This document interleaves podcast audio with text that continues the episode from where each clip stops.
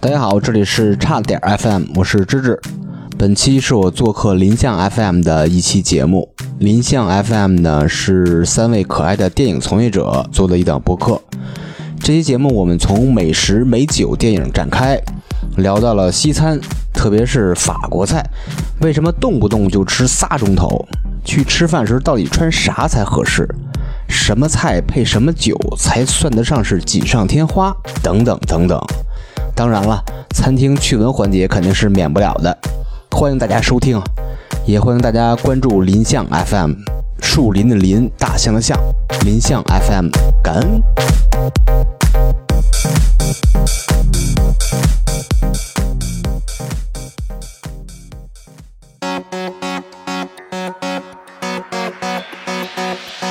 大家好，这里是林香 FM，我是申马。我是白酱，今天我们还请到了我们的邻居芝芝。大家哎好，我是芝芝。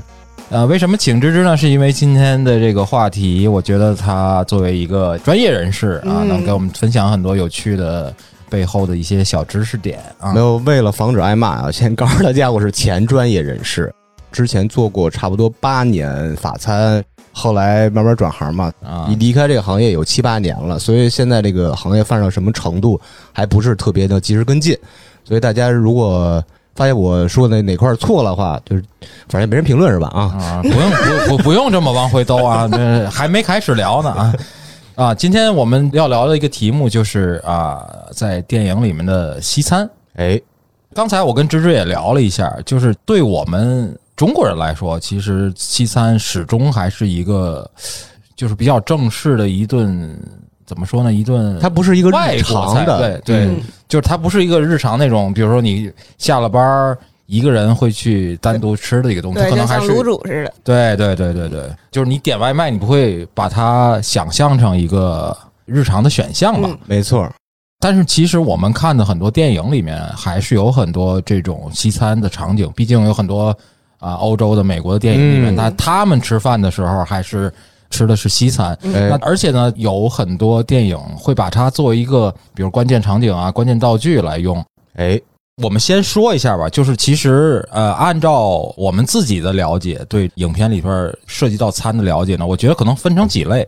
嗯，一类呢，我觉得就是把餐厅这个场景当成一个职业场景，就是嗯，比如说我这就是我是里面的我是服务员，我是厨师，对，吧嗯我是服务员，我是厨师。比如说像刚才我们也聊到，比如像大厨、燃情主厨，嗯类似这一系列的讲一个厨师的成长，或者说遇到了挫折啊，后来怎么去走出困境啊，嗯类似的，我觉得这是一类。包括服务员其实也有，我能想起来的有两个，一个是那个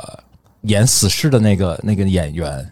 瑞安·雷诺雷诺斯嗯是吧？对对他曾经因为演了一个上菜的一个专门讲服务员的，还有那个美剧啊，《破产姐妹》，对啊，对啊，就女招待也是一类了，嗯对吧？就是讲这种，他呢其实更多的是把餐厅的这些岗位当成一个职业来，嗯，而且呢，就就是说这个职业呢，从片子里面看起来，其实它还挺复杂的，就是餐厅里面的这个分工，呃，非常细，对对对，反正从我一个外行角度看，我就大致能感觉到，就是说，应该就是前面接待客人的这边前厅，嗯，呃前厅是一拨人，然后后厨是一拨人，没错而且这两拨人是各有各的领导，对吧？对，而且他们之间有很多能发生故事的点，也跟着。嗯另外还有一些就是在外面的人，比如说呃米其林的人，是吧？嗯对然后还有比如说就是什么一些写那种美食评论的，嗯对包括现在就比如说我们那些拍短视频的网红啊之类的，哎那又是一波人。还有你服务的一些特殊的客人，嗯，哎，芝芝老师能不能给我们结合自己多年的工作经验，给介绍介绍这方面？别老师都我都快飘起 来了。没事儿没事儿，我拽着你。我先跟两位老师分享一下哎呦呦呦呦呦呦，我也飞了，我也飞了。 刚才申马老师说的这个关于前厅和后厨的问题嗯，确实是申马老师讲的这样。它分成两大部分，前厅部分是面客的，嗯后厨部分是加工食品的，就所有跟客人打交道的对，都都是前厅厅部分。 OK，会涉及到什么呀？比如说传统的有门童从头儿开始，嗯嗯嗯啊门童、存衣处、酒吧。主管、领班、经理，包括、呃侍酒师、调酒师、嗯呃呃传菜员，这些都是属于前厅的配置。哎，侍酒师是大家对这个名字比较陌生啊，其实你把它当成一个专门负责酒水的服务员即嗯可。它是服饰的饰，对对对，侍奉的侍，服侍的侍。嗯呃嗯，他的核心工作就是为客人推荐搭配你的合菜适哦品的酒水。啊 OK OK OK，嗯，因为咱们都知道，特别是法国菜对酒菜搭配是非常注重的，嗯恨不得每一道菜都会搭配一款酒，嗯比如沙拉，分你点什么沙拉，比如说你是鹅肝，鹅肝分热鹅肝和嗯那个鹅肝批，嗯就是冷吃鹅肝。嗯热鹅肝你要搭配一个稍微淡一点儿的，或者说是叫粉红葡萄酒是比较嗯合适的，因为它一般配的汁儿比较甜，像橙子那种汁儿是会比较嗯嗯嗯甜的，能压那个鹅肝的腥。嗯嗯那另外一种冷吃鹅肝，就咱们说那鹅肝皮，肯定是嗯配一些白葡萄酒，清口比较清嗯，爽清。口的，对对对，甚至会是有人比较讲究汤，啊，都会搭配一些自己特别配的葡萄酒。汤一般分两种，一种是奶油类的汤，嗯另外一种就是清汤，比如牛肉清汤、嗯什么羊肉汤那种，主要是配一些白葡萄酒。一般的汤都没有那么浓郁，清淡的汤配一些比较清淡的白葡萄酒，嗯呃，甚至是酒体比较轻盈的，比如黑皮诺那个红葡萄酒都可以配的。啊，嗯，主菜你主菜咱们都知道什么牛排配红酒，嗯都知道这么一说法，但其实分的很细很细。主菜一般分两大类，第一大类就是海鲜类，啊，嗯比如说你的贝类、你的虾、你的蟹、这种东西，还有一种就是牛排啦、什么鹿肉啦、羊排啦、小牛肉啊。嗯一般来看啊，大的方向是前面的海鲜类配白葡萄酒，后边的呃红肉配一些红葡萄酒，是一般是错不了的。嗯，但是还会涉及到什么问题呢？你配什么汁儿？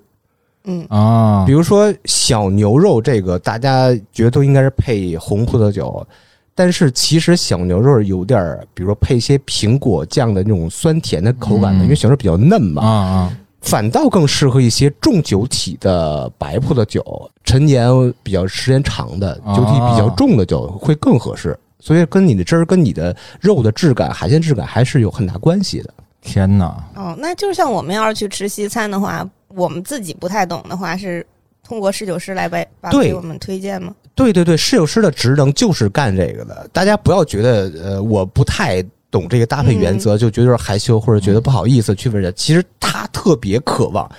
回想到我当时工作状态，因为我在那个餐厅做侍酒师也做了好几年吧，我特别渴望有一个知音，两种了。第一种就是他不太明白，需要我去帮助搭配那种，嗯，啊我会特别愿意，因为我觉得他很重视酒这个事儿，我愿意给他搭配好什么性价比是极高那种的酒。另外一种是他特别懂酒，嗯，他会跟你哎，跟我讨论聊，嗯说哎，你看，比如说零零年波尔多是个大年，我说哎呀，但是没有九五年，没有九零年厉害什么，就就聊这些风土吧，嗯聊这些酒吧，又特别开心，特别高兴。有时候如果我有这个权的话，送他两杯什么这别的酒这那的，尝尝我们的 house wine，就是店酒，都会。所以侍酒师包括服务员每一个人。都是愿意跟客人交流餐酒了这些嗯东西，大家不要觉得不好意思去讨教这个问题，嗯嗯就聊没问题，一定会有特别棒的收获的。嗯，那那我觉得从我的角度，酒的比重没有那么，嗯就我去吃，比如说啊、呃我去 T 二 B，如果他不主动的去 Q 我，比如说你前菜你要不要用一款酒，嗯我应该不会主动去点。啊，其实我因为我的观念没有那个，就没有把酒想象的那么重要。哎，就像嗯这种情况，会不会被里面的服务人员或者怎样，就是嘲笑不专业之类？一把服务员都看成啥人了？服务员他也是人，他百分之九十九以上嘛，都是怎么说是好人，都是愿意，特别真诚，特别愿意为你做餐酒这种服务的嗯，并且愿意得到你的肯定，因为对他来说是一种褒奖。所以其实不会瞧不起我。为什么瞧不起？而且他是不是也有提成啊？ 怎么说呢？可以忽略不计，一般情况下，啊，嗯按他这个讲的，我能回忆起来我的就餐经验里面，唯一一次我觉得特别完整的就是去 T 二 B，嗯，因为 T 二 B 它确实是有一个专门的，就是侍酒师，对我当时不知道他是侍酒师啊，就是有就是单独的一个哥们儿男士，嗯对，有一个哥们儿过来，他会拿几款酒跟你建议一下，嗯然后而且他因为他看到我实际上不太懂，他其实一开始是先送了我两杯，哎，配这个菜您先试一下。其实它是一个慢慢的引导你的过程。嗯这样的话，比如说你前菜的时候你试了一款，正菜的时候他又过来跟我聊，就觉得那款怎么样，然后他再会跟我说，其实你主菜也应该嗯，有一款。对那我这个时候对我来说，我内心接受起来会 更我以为你那天有戒备，我说他是不是有提成？没没有没有没有没有，我当时会觉得更自然，因为我觉得，因为第一款他跟我说哦，确实有有不一样的感觉，嗯，所以我会觉得啊，后面我就更愿意点一杯，否则的话，他上来就，你懂吧？就问我，对像比如说原来那个什么，我必须要点名，啊，浮士 德浮士德是什么东西？啊，也也是一个法餐厅，哦就原来在那哪儿，在我记得在将台路吧那块儿地方，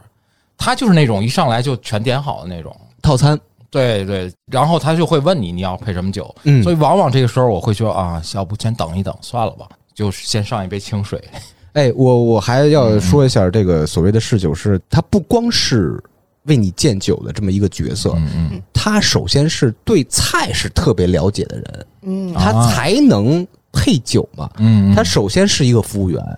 他对菜了解，对服务特别的敏感，特别的嗯懂。再往上才能做侍酒师，但侍酒师还有另外一个小角色，就是一个酒水的推销员。嗯他这个推销是两重意义，一种是卖这个酒本身，第二是卖自己的服务本身。啊，因为服务费里面也包含这部分。对 不光是给你洗杯子、洗碗什么的，啊，对对对。对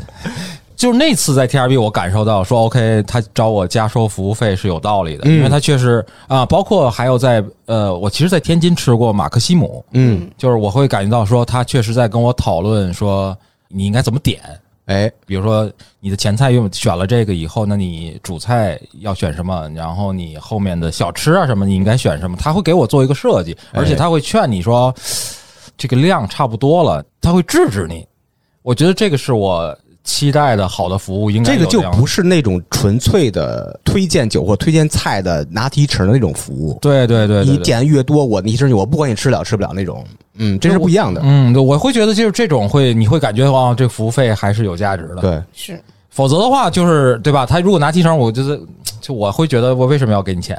但 单独为你的服务，你已经拿到你的所得了。对，你的服务别管是百分之十、百分之十五，甚至百分之二十，服务你看起来是无形，但是就恰好穿插在你这种啊韭菜、面包、黄油、什么什么奶酪、甜点这种各种服务细节上了。这个细节就包括那种咱们看不见的那种嗯推荐，或者你说那刚制止你别太点太多这种，嗯这就对对是对服务的价值。 对对对，那然后还有一个点就是，就它和其他的服务，咱们就主要说了一个岗位嘛，嗯，它跟其他职位之间是怎么协作的呢？你说是前厅部分吗？对对对，前厅部分，那我给你梳理一下儿，就是你一个完整的用餐流程吧。这个会涉及到前厅的每一个岗位。嗯这么说吧，给你举一个特别直观的例子吧。申明老师要跟自己的新女朋友、嗯，新女朋友，嗯新女朋友去吃一好的，因为他们俩是就是认识一天，啊，纪念一哦下儿 纪念日嘛，啊很对特别的日子，必须要吃一个好的西餐分手饭是吧？吃完再说分不分 手，先吃。嗯咱们现在途径非常多了，别管是你在什么 TripAdvisor、什么 Booking，或者说大众点评上，你可以查到某些餐厅的信息。在以前，其实只有电话， 嗯你电话预约一般就会涉及什么岗位，就是一个所谓的接员的工作，其实它也是服务员，只是一个不同的岗。一般打电话你会问哪些问题？哦，我会问哪天几点到几点，然后嗯是不是有空位？对对对，嗯对比如他，然后他就问我您几个人嘛，嗯，有来的时候吧。他会说说不，有的时候他会说没有。好的服务应该是给我个建议，就说您哪天哪天可以，嗯，或者说您调到什么时间，比如你往后再错呃两个小时，可能我这个位哎置就能空出来。对对对，我觉得这样是是好的服务是是是，这样我就基本上能跟他确定下来。但是嗯我一般我的经验里面，我没有会跟他在这个节点上讨论菜啊之类的。我觉得是在打电话预约的时候是有必要知道，首先要知道什么呀？您这餐厅是什么菜系？有可能啊，在大众点评之前，很多人是不知道的。他就知道是西餐，但是西餐你是法国菜、意大利菜，还是美 式的，还是这种的？这个一般我之前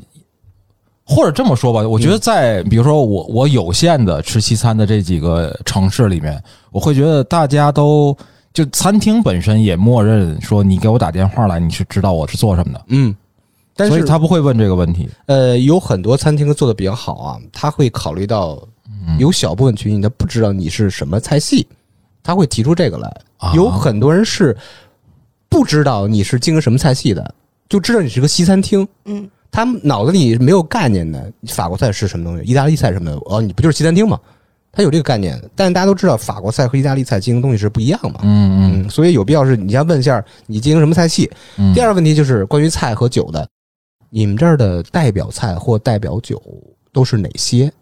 嗯，一般的法国菜就是你说的鹅肝、蜗牛、呃嗯鱼子酱主打的。一些意大利菜，就比如说那个 pasta 各种的形状的意嗯面、披萨什么，就这这些东西嘛。你知道它代表菜，或者说你们在当季新推出了一些，有很多餐厅会做什么夏季限定啊，春季季限定节，季节菜啊，对，这个东西只能一年在这个节吃到的，是有必要去尝一尝的，是所谓的代表菜或者推荐菜这种。嗯还有就是你们酒水有没有做什么特别棒的 promo？有没有供应商新推出一款酒，特别适合当地用？比如说咱们能提到那个博尔莱的新酒节，嗯只有在当年的那个时候才能喝到嘛，嗯所以要关注这个问题。还会涉及到什么呀？挺核心的座位。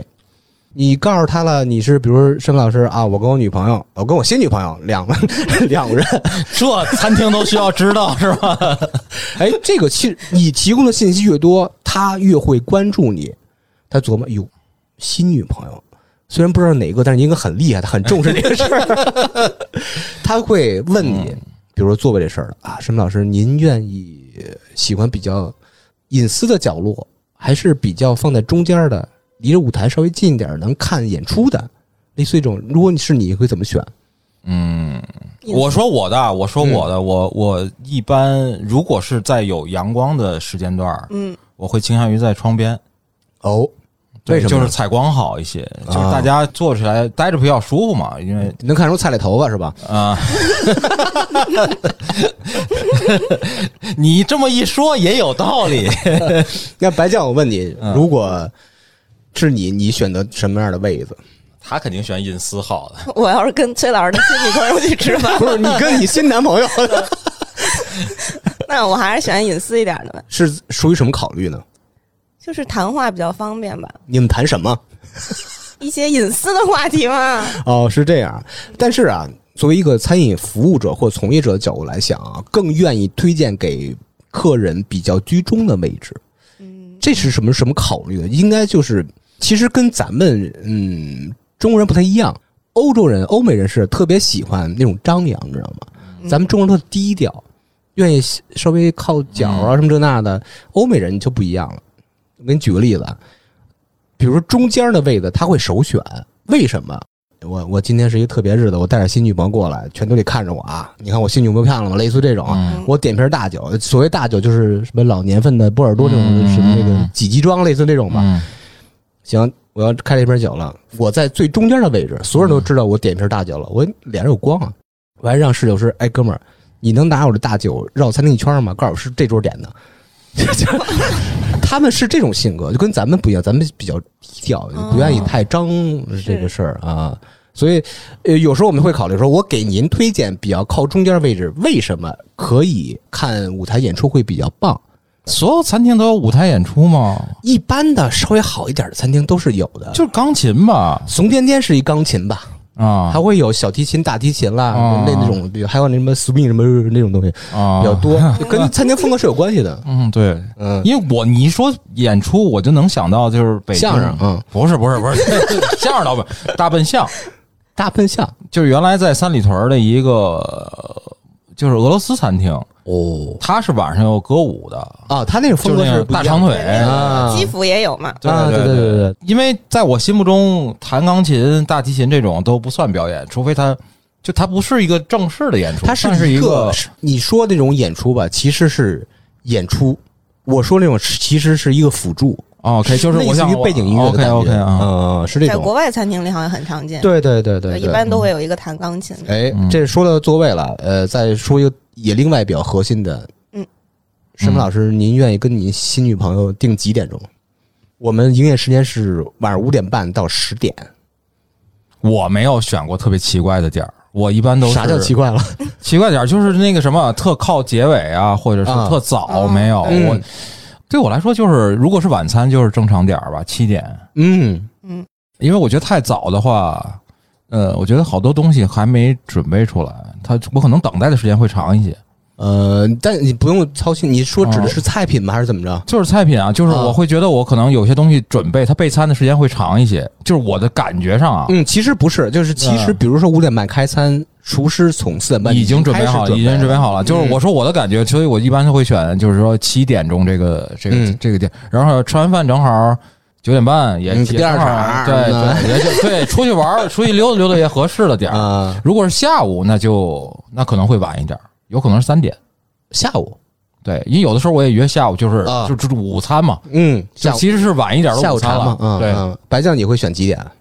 七八点吧，八点。哎呦，你们都非常会选。为什么我也推荐这个时间段呢？一般是餐厅是七点钟开始演奏，九点钟结束，这是最黄金的时间段，比较合适。嗯，如看 果你看，如果您顶着门儿去，嗯，确实是有点手忙脚乱。虽然啊，一般的餐厅都会，比如五点半开餐，在五点二十左右已经是 all ready，、全都准备好迎门了。但是你说的 already 是前后都了，前后都，啊嗯嗯，我给大家说一下，就是服务员是就餐时间啊，服务员一天是管四顿饭的。早餐咱不说了，因为早嗯餐比如说在酒店服务的话，需要六点钟就开始开门迎客了。嗯早上六点钟，服务员五点多就上班了，嗯他们会提前呃嗯嗯用早餐。午餐因为一般的午餐面客是十一点半到两点，嗯一般是这个时段，所以服务员一定要在十点半到十一点时候吃完饭。嗯，啊，这样不是会之后是吗？是当然是之前，啊，你想那你场嗯让景人啊，家饿着干活啊！服务员饿得前胸贴后背，给你服务牛排，给你给你给你切 切那鱼，他他自己先来一口行不行？他但馋是我了觉得我印象中中餐馆都是对，中餐都是 是？吗？都是哦，那还真不都一是之样。后嗯，这个是第一是让服务员呃辛苦一早上了，嗯吃其实他也算是中间偏早一个 brunch 一个东西吧，嗯就那个工作餐在那个十点半到十一点这个时间段，嗯这个能防止他们偷菜， 因为大家都饿了。哎，对对 对，正好你说一下，你嗯都都吃什么？因为我脑里想都是你说吃饭就是炸酱面什么的，哎 你你你说是工作餐是吧？对对对工作餐一般的酒店餐厅就是四五个菜，两个汤，一个粥，就是跟实际上跟客人供的东西食材是同一波食材的东当西。然不是了，服务员是吃中餐的，哦，服务员吃西餐疯啊。 他不可能，你在一个西餐厅工作，你有工作餐吃西餐，那你成本怎么控制？但中餐馆也没见他们吃西餐啊，工作餐。 你这什么逻辑？我天！对呀、我 就我看他们就是也是打卤面什么的。但是有一个问题，啊服务员是中国人，嗯，外国的西餐厅，人家可能就吃个简单的、简对对简便的西餐。嗯对对，比较简单的。咱晚餐不是五点半开始，十点结束吗？那嗯服务员肯定也提前一小时左右吃完。服务员是四点半到五点吃饭，然啊，后就简单的做一下。那这听起来这四点半到五点半这之间还挺忙的，又得收拾，还得吃东西。呃，其实主要的核心工作就是早班的同志去干完，晚班无非就是规制一下，因哦为有保洁阿姨。保洁阿姨，你想，她午餐时段两点结束了，一般两点多就没有客人了，保洁阿姨两点到四点多就开始规制了。啊，这个服务员做的开餐工作，我们叫就是开档工作吧，就是准备一些餐具、啊，酒杯、盘子、码放，一般就是这简单的工哦作， ，OK，OK 十几二十分钟就结束。完事儿，然后十点结束，嗯，再吃一顿。哎，还有个问题就是，实际上晚上结束，他一般不会强行的赶你。当然不，对，因为对我来说，我就按你这刚才说的时间表，我、嗯我我感觉我经常十一点还没走，就尤其是你几个朋友在那儿，就是相当于很是正那种啊常，非常能。理解。但啊是嗯他一样会骂你，但是不会表现出来。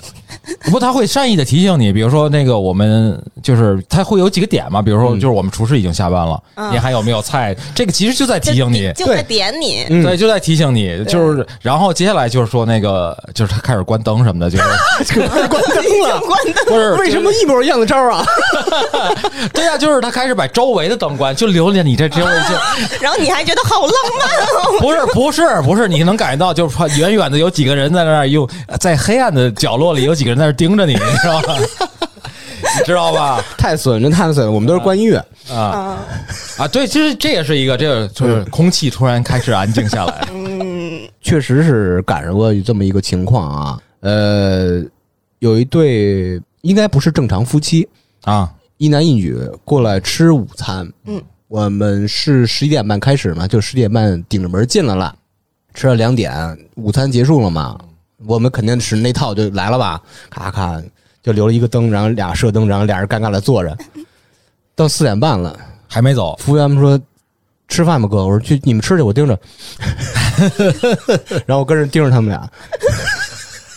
那俩人就谈笑风生，跟啊完全不理我这人。然后啊动动不动还找你那服务员给加杯水是吧？呃，不不不不，我已经把那一一点五升的水放他桌上了。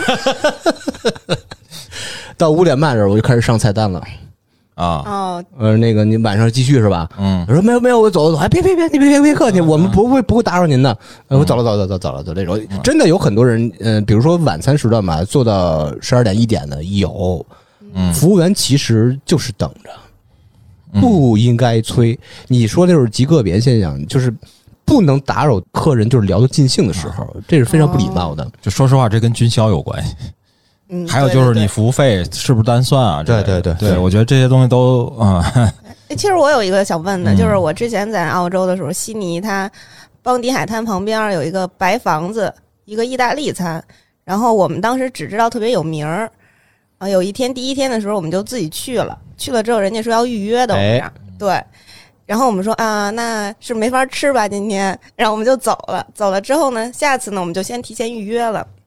但是其实我们并不知道这个餐厅的档次，只知道它是当地很有名儿的一个挺好的一个意大利餐厅。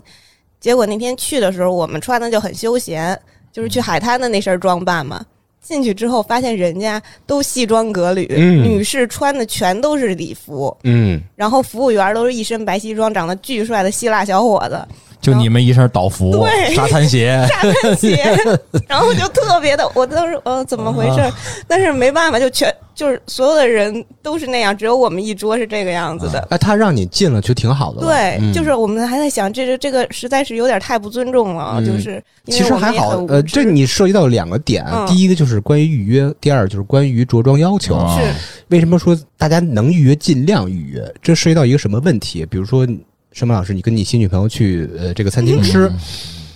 你到那儿了，兴高采烈，俩人牵着手蹦着到那儿说没地儿了啊，你尴尬不尴尬？尴尬，就是提前打电话约约好了位置，你别管在哪儿，有一地儿，这个不影响你约会。第二种情况是你的商务宴请，嗯，你带着客人六个人八个人，咔一个帕萨特不不帕萨特装不下，啪 嗒，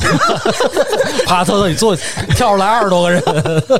一大轿子啊，到餐厅门口了，是吧？就上去吃饭，没地儿了。所以说你必须要预约，这是对你的客人是非常有有有 对，第二种我肯定会提前预约的，嗯而且可能就是因为你商务宴请通常要按照正常的商务礼仪，你需要提前两至少提前两天嗯，跟对方定时间，哎所以呃，你跟人家约时间的同时，就应该把餐厅定好。没错，这呃第一种，我通常现在的习惯是要提前打电话过去问。啊。嗯就是我肯定不会走冤枉路，就是顶门那个太尴尬了，那个是那死亡现场那个，嗯哎，还有一个就是对因为中国的西餐厅，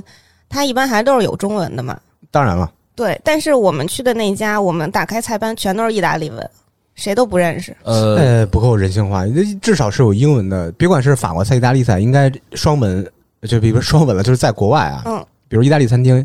第一行是意大利文，第二行一定是必须有英英文的的。对哦，咱们国内是三种文字的，应该是但是我有我我现在有点记不清了，我印象中我刚来北京的时候，应该是零几年吧，我记得去吃马克西姆，当时马克西姆菜单上真的是没中文，哦，我有这个印象，我不确认啊，我不确认，但是也许是马克西姆，也许是另外一个餐厅，就是我去那个餐厅里面，它确实只有英文菜 单，就英文跟法文，马克多姆，对，就是就是，它是英文跟我记得是英文跟法文两种。两我工作的餐厅是刚三刚种提到的三种，嗯，第一行是法文，因为它是一个法式餐厅嘛。嗯第二行英文，第三行中文。那可能不是类似、呃这种大的西餐厅，嗯啊可能是那种那像使馆区的餐厅。中国嗯的西餐厅，它对着装有什么要求吗？这个就是要问了，你在打电话约的时候要提前问好的。哦，这都是需要我们自己询问的。，啊对，如果有新的接电话的服务人员是会提醒你的，哦啊就，是我们的着装要求是什么什么，比如说什么商务、休闲这类似于这种吧。呃，我之前工作餐厅，其实现在已经取消了。在八十年代末九十年代初的时候，是一进门儿，你除了第一眼看到是那个门童，还有存包处吗还有存包处。嗯对这个存包处是负责两块内容，第一是存你的大衣，就是你不要拿上楼，嗯或者说进主餐厅的外衣，还有你随身拿的香包什么的，嗯可以存这儿。第二个功能就是更衣，它会提前准备很多。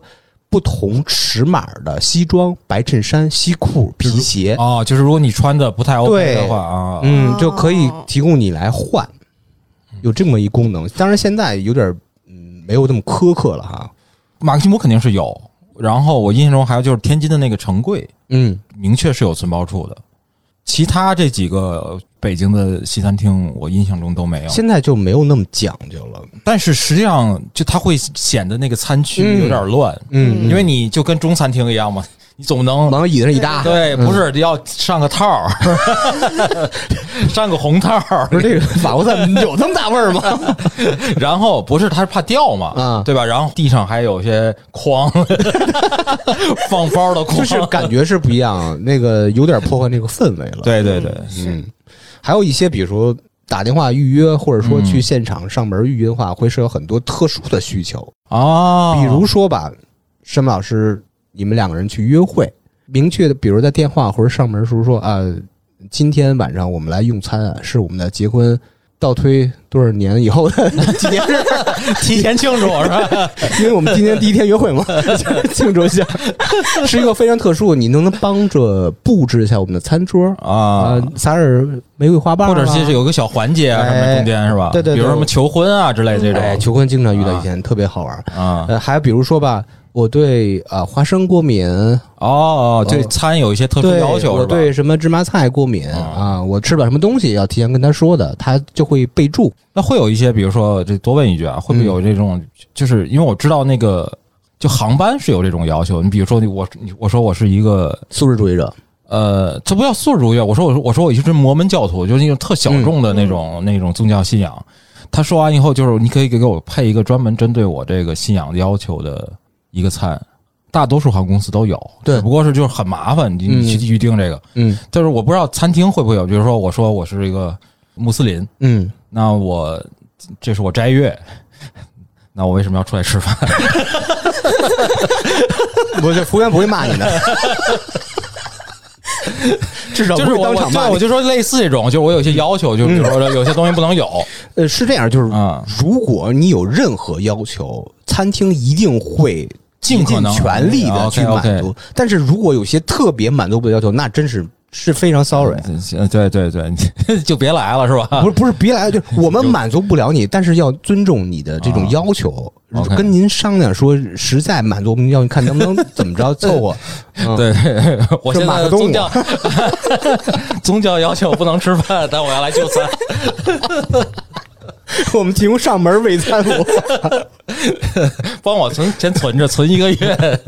然后再过来拿。 对对对，包括还有一些，比如说呃，老人过生日啊，啊是一个特别重要的对对场合，会涉及到说啊，你布置啊，包括这个酒水选择上、菜品选择上，都有很多的特殊要求，要提前提出来的。这个对你整个用餐体验啊是非常好的。 是不是还有灯光啊之类的？灯光一般不会提是吧？因为我想象，比如说像求婚啊，哎，求。婚你讲几个案例吧，这其实都是一样的模式。我都给人推那小车啊，我们有一辆小车专 门放鲜花和放戒指的小车，小木车，就感觉。比如打电话了，说晚上啊、那个什么老师要求婚 啊，那个我们提前认这认识第第一天要闪 婚， 哥儿几个就提前过来，这个帮着布置现场，或者说你们有什么现成的东西，啊嗯我们就无非扎个气球，弄个什么彩蛋，啊什么这那的，这就无非就这些东西嘛。他的要求其实很简单，但是我们需要给客人一个满意加惊喜的服务，就是你的期待值啊在他的是要求上对再加一点东西啊你的期待值是九十，我们跟一百二那种感觉。一般的流程，比如说求婚特简单，吃着吃着饭呢，琴师的演奏风格突然变了，刚开始嘣啊激情澎湃的，突然静下来，嘣儿嘣儿嘣儿嘣儿嘣儿嘣儿。这时候，另外一同事就把这个餐厅的主灯关了，就留了几个简要的小射灯。啊嗯，我从后边儿就一小木门推着小车，这就出来了。 怎么特别感觉像那个白雪公主后妈推那 瓶子？类似那感觉，反正我感觉不是很好，嗯很尴尬，是吧？但是推了几次就比非常适应了，知道吧？啊而且有一个射灯就是跟着我，啊，哦，就是全场所有人都静了。就听舞台的噔噔噔噔噔噔噔，啊嗯呃，一定是这个男主人就选的特别有建议的歌或者怎么着比较熟悉的，推着小车，这时候男主人就会站起来，从车上拿上花儿，拿上戒指，啪就跪那儿，嗯 就嫁给我，行行行，就就这样，啊这这个系 列，嗯就是对于青年男女求婚啦、求爱啦，都会在这种餐厅，他默认感觉这个餐厅是一种浪漫的气氛在，嗯不像一个家常菜什么这那的感觉嗯不一样的。啊，二婚呢有什么区别？呃，有， 待会儿有这个故事啊，真不一样，天津二婚的那个办仪式的规矩都不同，对，晚上对，时间安排的不同。行，要要跑偏。咱接着捋流程啊，刚才咱其实涉及很多啊，比如说嗯预定，别管是电话预定还是上门预定，涉及到刚才说的呃存一，然后这时候就该有门童或者叫引位员，嗯，他之前手它是里一个环节一个环节的交接过套着来的对对吧是就一个不会让你环节中间有一个地方没有服务嗯绝对不绝对不会这样的哦啊，连你上厕所指引，从你出门等你上厕所指引，都是一套流程下来的完整流程。嗯嗯嗯这时候门童又出现了，比如说吧，申老师推开门进来了，啊你好，我姓申，我今天定的是七点钟两位。啊，啊，申马先生你好啊，你查一下有个单子是吧？不用查，他心里背了，哦他他啊不能有本儿查，那不专业嘛。哦申马老师啊，就说啊，您要那个比较安静的餐台已嗯经为您备好了，还精心准备一个小礼物，我带您进主餐厅。嗯就进主餐厅了。这个中间的过程啊，也就是他引领你的这个过程，应该是三十秒到一分钟，短短时嗯间，但是有很多密集的信息点需要他掌握和告诉你。跟你确认一些你在电话或者上班时候那种各种预约信息。嗯沈老师今天定的是两位是吧？您好像不能太吃花生类的东西是吧？嗯我已经跟后厨的大叔确定好了，嗯您的菜品绝对不会出现这种干坚果这种东西。您女朋友今天是第一次见您，非常开心。嗯完了，我们备，比如说为她备了面镜子，什么类似这种，就给了一个小礼物什么的嗯啊，我就非常啊特别衷心的祝您啊两人在一起长长久久美满什么的，也就三十秒。嗯这时候出现另外一个角色，这个角色一定是当天在前厅最大的官儿。这个官儿有可能是主管，有可能是副经理，嗯甚至有可能是经理。经理就忙不过来，过去去什么呀？嗯，这个人主要功能就是从门童手里把您接过去，交到另外一个负责对的服，务这员就转到他那块儿了。嗯他会引领到您您预约那个位子。哦 OK，这时候呢，肯定作为一个西餐的服务者，肯定是女士优先，所有的原则全是女士优嗯先原则嘛。给女士拉开椅子，推椅子，女士坐下，您坐下。这时候咱们是不是第一感觉应该上菜单子了？我想想，啊，没啥了吧？没啥了，第一个步骤啊是给您上酒单，嗯也就所谓的正统的，也不能说正统，就是比较传统的法国菜里，嗯您坐那儿以后先上酒单，哦先要喝开胃酒。开胃酒涉及到，比如说香槟起泡酒，还有一些甚至有人拿啤酒作为开胃都有很多啊。嗯但是在法国菜里最传统的一种开胃酒就是茴香酒。茴香酒是那种主要是透明的那种啊，然后一嗯兑水是变浑浊、变白色那种、嗯那种感觉那种。法国人这这酒是起源于那个法国南部，应该是马赛那边的出的酒。一般法国人都是愿意用它作为开胃的。这时候慢慢喝着开胃酒，给你上菜单了。秉承是先上女士，再上男士，但是一般的西餐里边儿不让女士点菜。对啊，我因为我感觉他他其实是有一个观察的，嗯，就是这个桌上其实谁是结账？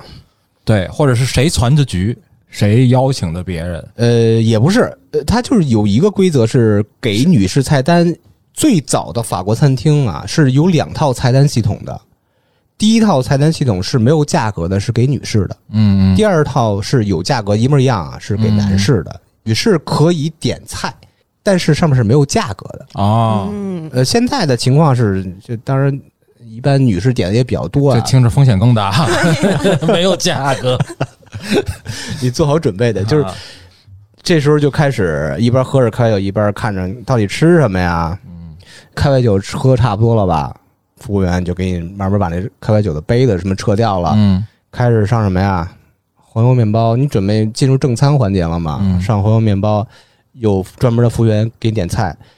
一般法式点菜是怎么着呢？第一道菜一般是沙拉类，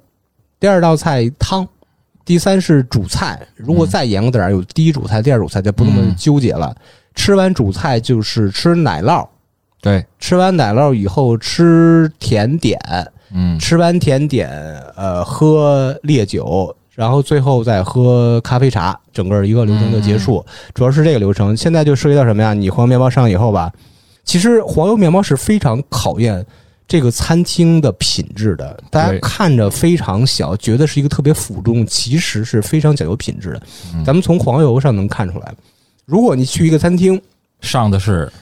预设的那种包装好的，包装好的，你这家就不行。拍桌子骂街走没问题。嗯一般好一点餐厅啊，有两种方式。第一种就是你这种特别大的黄油块儿，有一个专门的黄油瓜，瓜是黄油球，哦给，你码入特别好看的形状。另外一种就是自己餐厅或者这个餐厅所属酒店的 logo 做出的黄油，嗯嗯，这是比较上档次。真是你这种包装好呢，确实是有点糊弄。第二种就是看面包，法式面包没有意式面包那么复杂，嗯三种，动辄四种啊这种的对对对啊，法式一般一到两种，它主打的是自己的，就是没有加味儿的面包，嗯就没有这种甜味儿的、咸味儿那种，就比较普通的面包。嗯但是那个面包是最下功夫的，那个面包怎么吃？考考申鹏老师，我反正一般就是用嘴加吃黄加黄油啊，因为我对，特别，我因为我是黄油爱好者，哦，对我真真是抹黄油，而且就是我一般会让他再给我加一点儿。 一口一块儿，一口一块对儿。对，基本上是那，就是我就我会因为拿那个东西去抹嘛，我就多抹一点儿，因为我觉得啊那个黄油那个香味儿跟面包放一块儿很好吃，嗯，所以我就而且我只有白面包会抹，对就是另外它一般会有一种蒜蓉面包嘛，对，那蒜蓉不面包一般我觉得就是那个直接它有带味儿的，咸味儿和甜味儿是不用抹黄油的。对，就直接吃那个，因为蒜蓉面包它自己那个味道就足够的香了，而且这个面包啊，啊还有我落说了一点，其实最核心的，你上来啊，先不用看面包种类，先看温度。哎，你手背摸一下，是不是烫手的？是烫手是专业的，嗯不烫手拍桌子骂街，你又走了。啊， 这个差能均销能差两百块钱，真的真的，真的对对确对实确实是，对，而且那个面包啊，有的餐厅是分着很小一小块儿，就是一一手揪揪，嗯然后抹抹黄油就吃了。绝大部分传统的法餐厅是一个小圆球，拳头那么大。这个面包啊，大家不要用刀叉去放在盘儿里去拉它什么的。嗯这个面包是手撕的，哦，我这我直接拿牙 咬，这个面包，你看，一般你的面包盘和你的黄油碟儿是在你的左手边儿，啊，在左手边儿，你这个面包盘是不能挪动的，你不能放在自己面前的。是就在左手边儿，你就慢慢的撕面包，撕小揪揪，抹点黄油一口，抹点黄油一口我啊。嘴大，我一般都整块拿，整块拿过来就 吃。这是我喜爱的主食环节， 行，当烙饼吃了。而且这个一般的餐厅啊， 您要多少给您上多少，没错儿啊，没错这儿个是就是他最理想的情况是，他看着你拿拿还剩一块儿的时候，他基本上就给你要要换了。这个就是考验服务员眼镜和巡台能力了。这个巡台会涉及到什么？第一就是黄油面包，这是比较核心，因为是从头吃到尾的，一直嗯都在的，随时添。必须得一直在那上面是有的，嗯不能空。他如果是我空了以后，我等着他给我换，这个他就拍桌子走人。这个时候你黄油面包吃差不多，你的菜咱刚说了，已经饱了，可以可以可以结账走了。你还没吃呢，这第一道菜还没上就拍桌子走了。不是已经吃饱了，心理朋友还没吃完呢，呃，点菜点肉不是点菜点， 点菜点酒，点菜点酒，咱还没细化呢。嗯咱刚说了，就是大概的搭配嘛，也不用特别的纠结。就是比如说吧，现在很多人都讲究什么呀？一个菜一个酒，一个菜一酒。您两个人吃就别那么搞了。这个一个菜一个酒是适合什么呀？六个人左右。哎，我多问一句哈，这地方不同的就说白了就是这个西餐的菜系了，嗯，这个规矩是一样的吗？类似的吗？它的就是搭配原则是一致的。啊是一样的，嗯就是意大利、西西班牙，对，对，啊说回到你刚才说那个，为什么一菜一酒适合六个人？嗯。因为一瓶酒正好倒六杯，标准的容量。那如果我喝不了呢？可以按杯可以点吗？一般是这样，不太建议大家在特别重要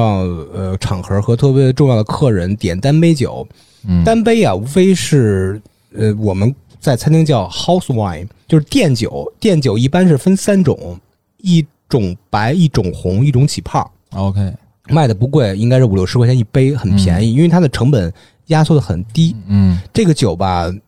适合绝大多数的口感，呃，就比较平是吧？平对平对嗯均，啊咱们就说吧，咱们老说葡萄酒吧，所谓什么果香啊、丰满，什么嗯什么酒体中等，嗯香气宜人，这个特点是符合大多数人的这种口感上的品味。但是如果你追求品质的话，还是推荐点瓶装酒。对，就是那个所谓 house wine，就相当于是青岛纯生是吧？ 呃，差不多吧，那感觉。对，对就就就是，如果你只有一个人、两人就餐的话，适合点单杯酒，因为你的、嗯你不会一个人。对呀、对呀、啊对呀、嗯我就说两个人，你就刚才说了嘛，我说第一天认识的女朋友嘛，嗯对我们俩人不可能正餐还没上，汤还没上，先来干个一 shot 先干一瓶儿， 还上来，先干一瓶儿，已经趴在桌子上起不来。有这样的，后边有 故事。就是两个人的话，还是对建议点单杯酒，因为红白起泡这三种酒吧是完全可以应付一顿正餐了。啊，不同的菜搭配不同的酒，那另外一个问题就是我嗯能存吗？比如说我点了一瓶儿，葡萄酒不建议是吧？存，除非你一会儿 还来，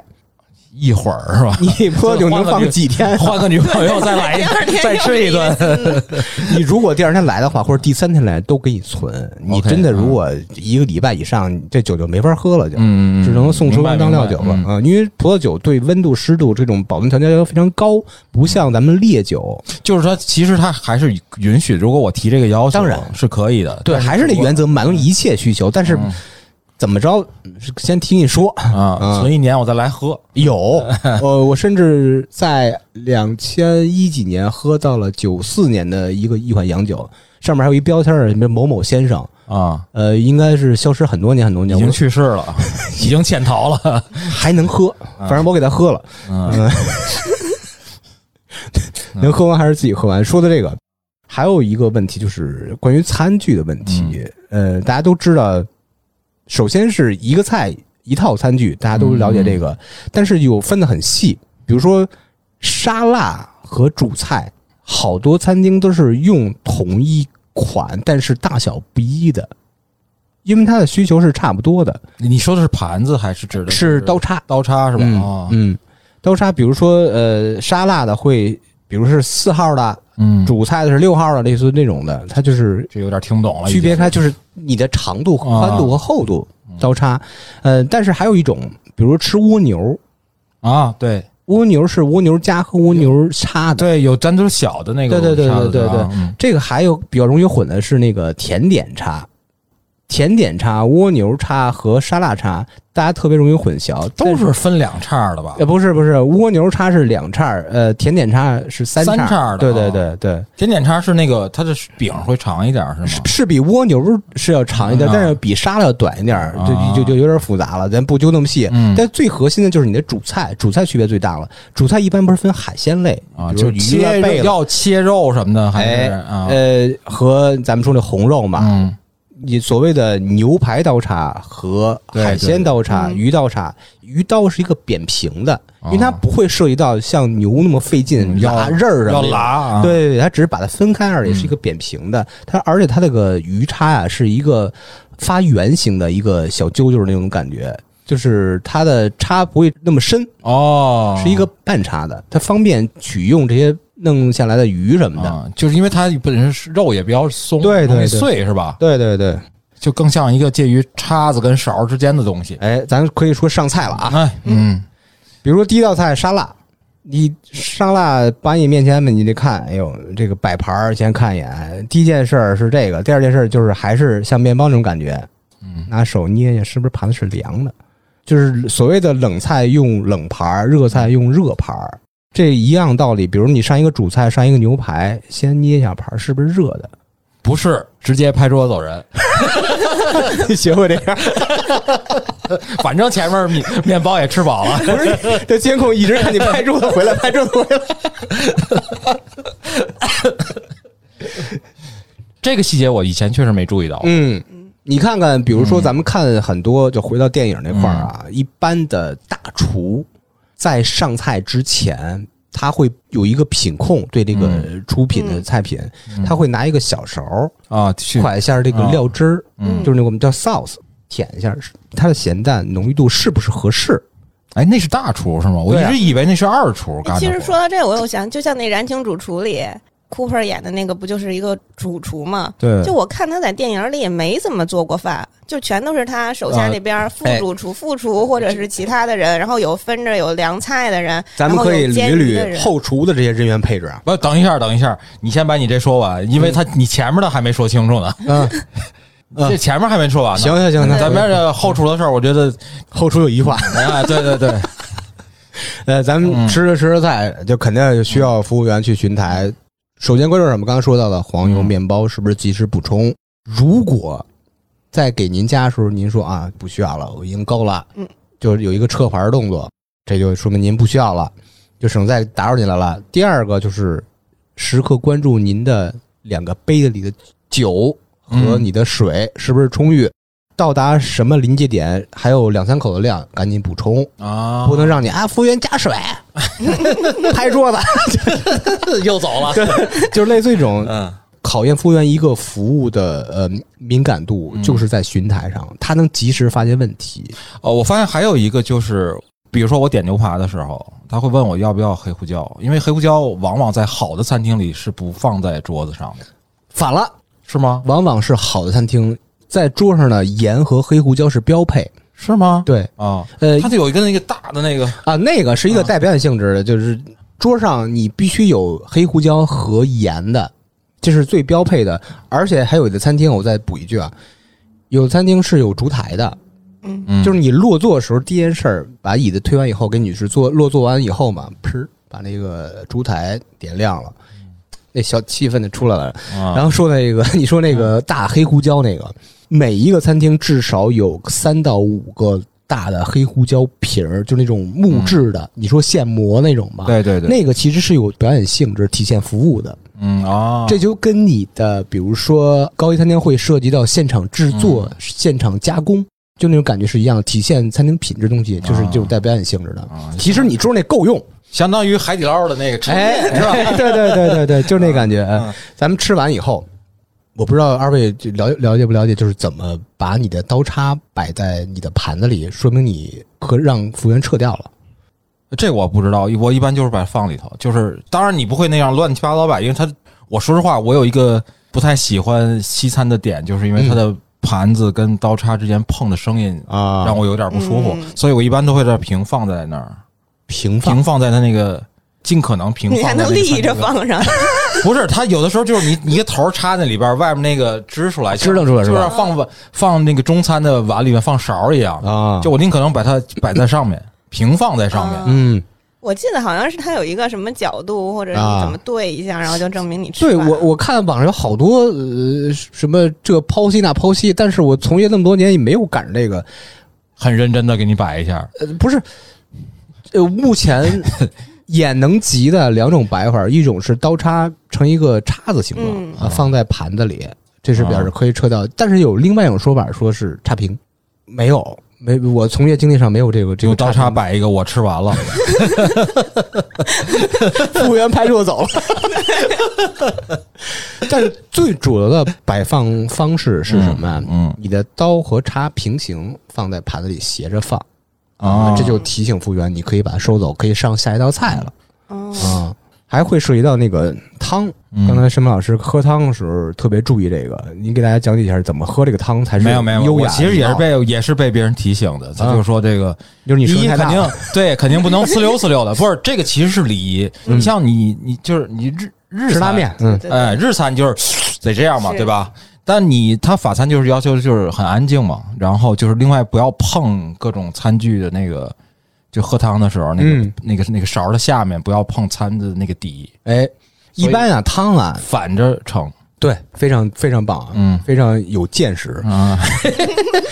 一般的汤啊，它不光汤碗儿，下边一定有一个垫盘儿的。嗯这个垫盘儿的功能是什么呢？就是一般搭勺啊，或者说搭一些面包什么这种东西。嗯刚才像申老师说的那个啊，你们这这这咬着喝，凭着喝这那嗯的，喝完以后，比如见底儿了，但是确实好喝，你不能不喝吧？可以稍微的用你的手啊，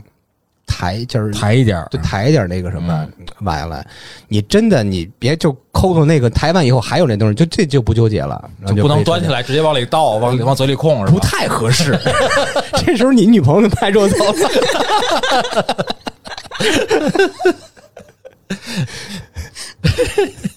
然后说到这个撤汤，嗯，怎么示意服务员把汤撤掉呢？就是把你的汤勺搭在那个刚说的垫盘儿上哦，就可以撤掉了。看来之前有经常被他们提前撤的，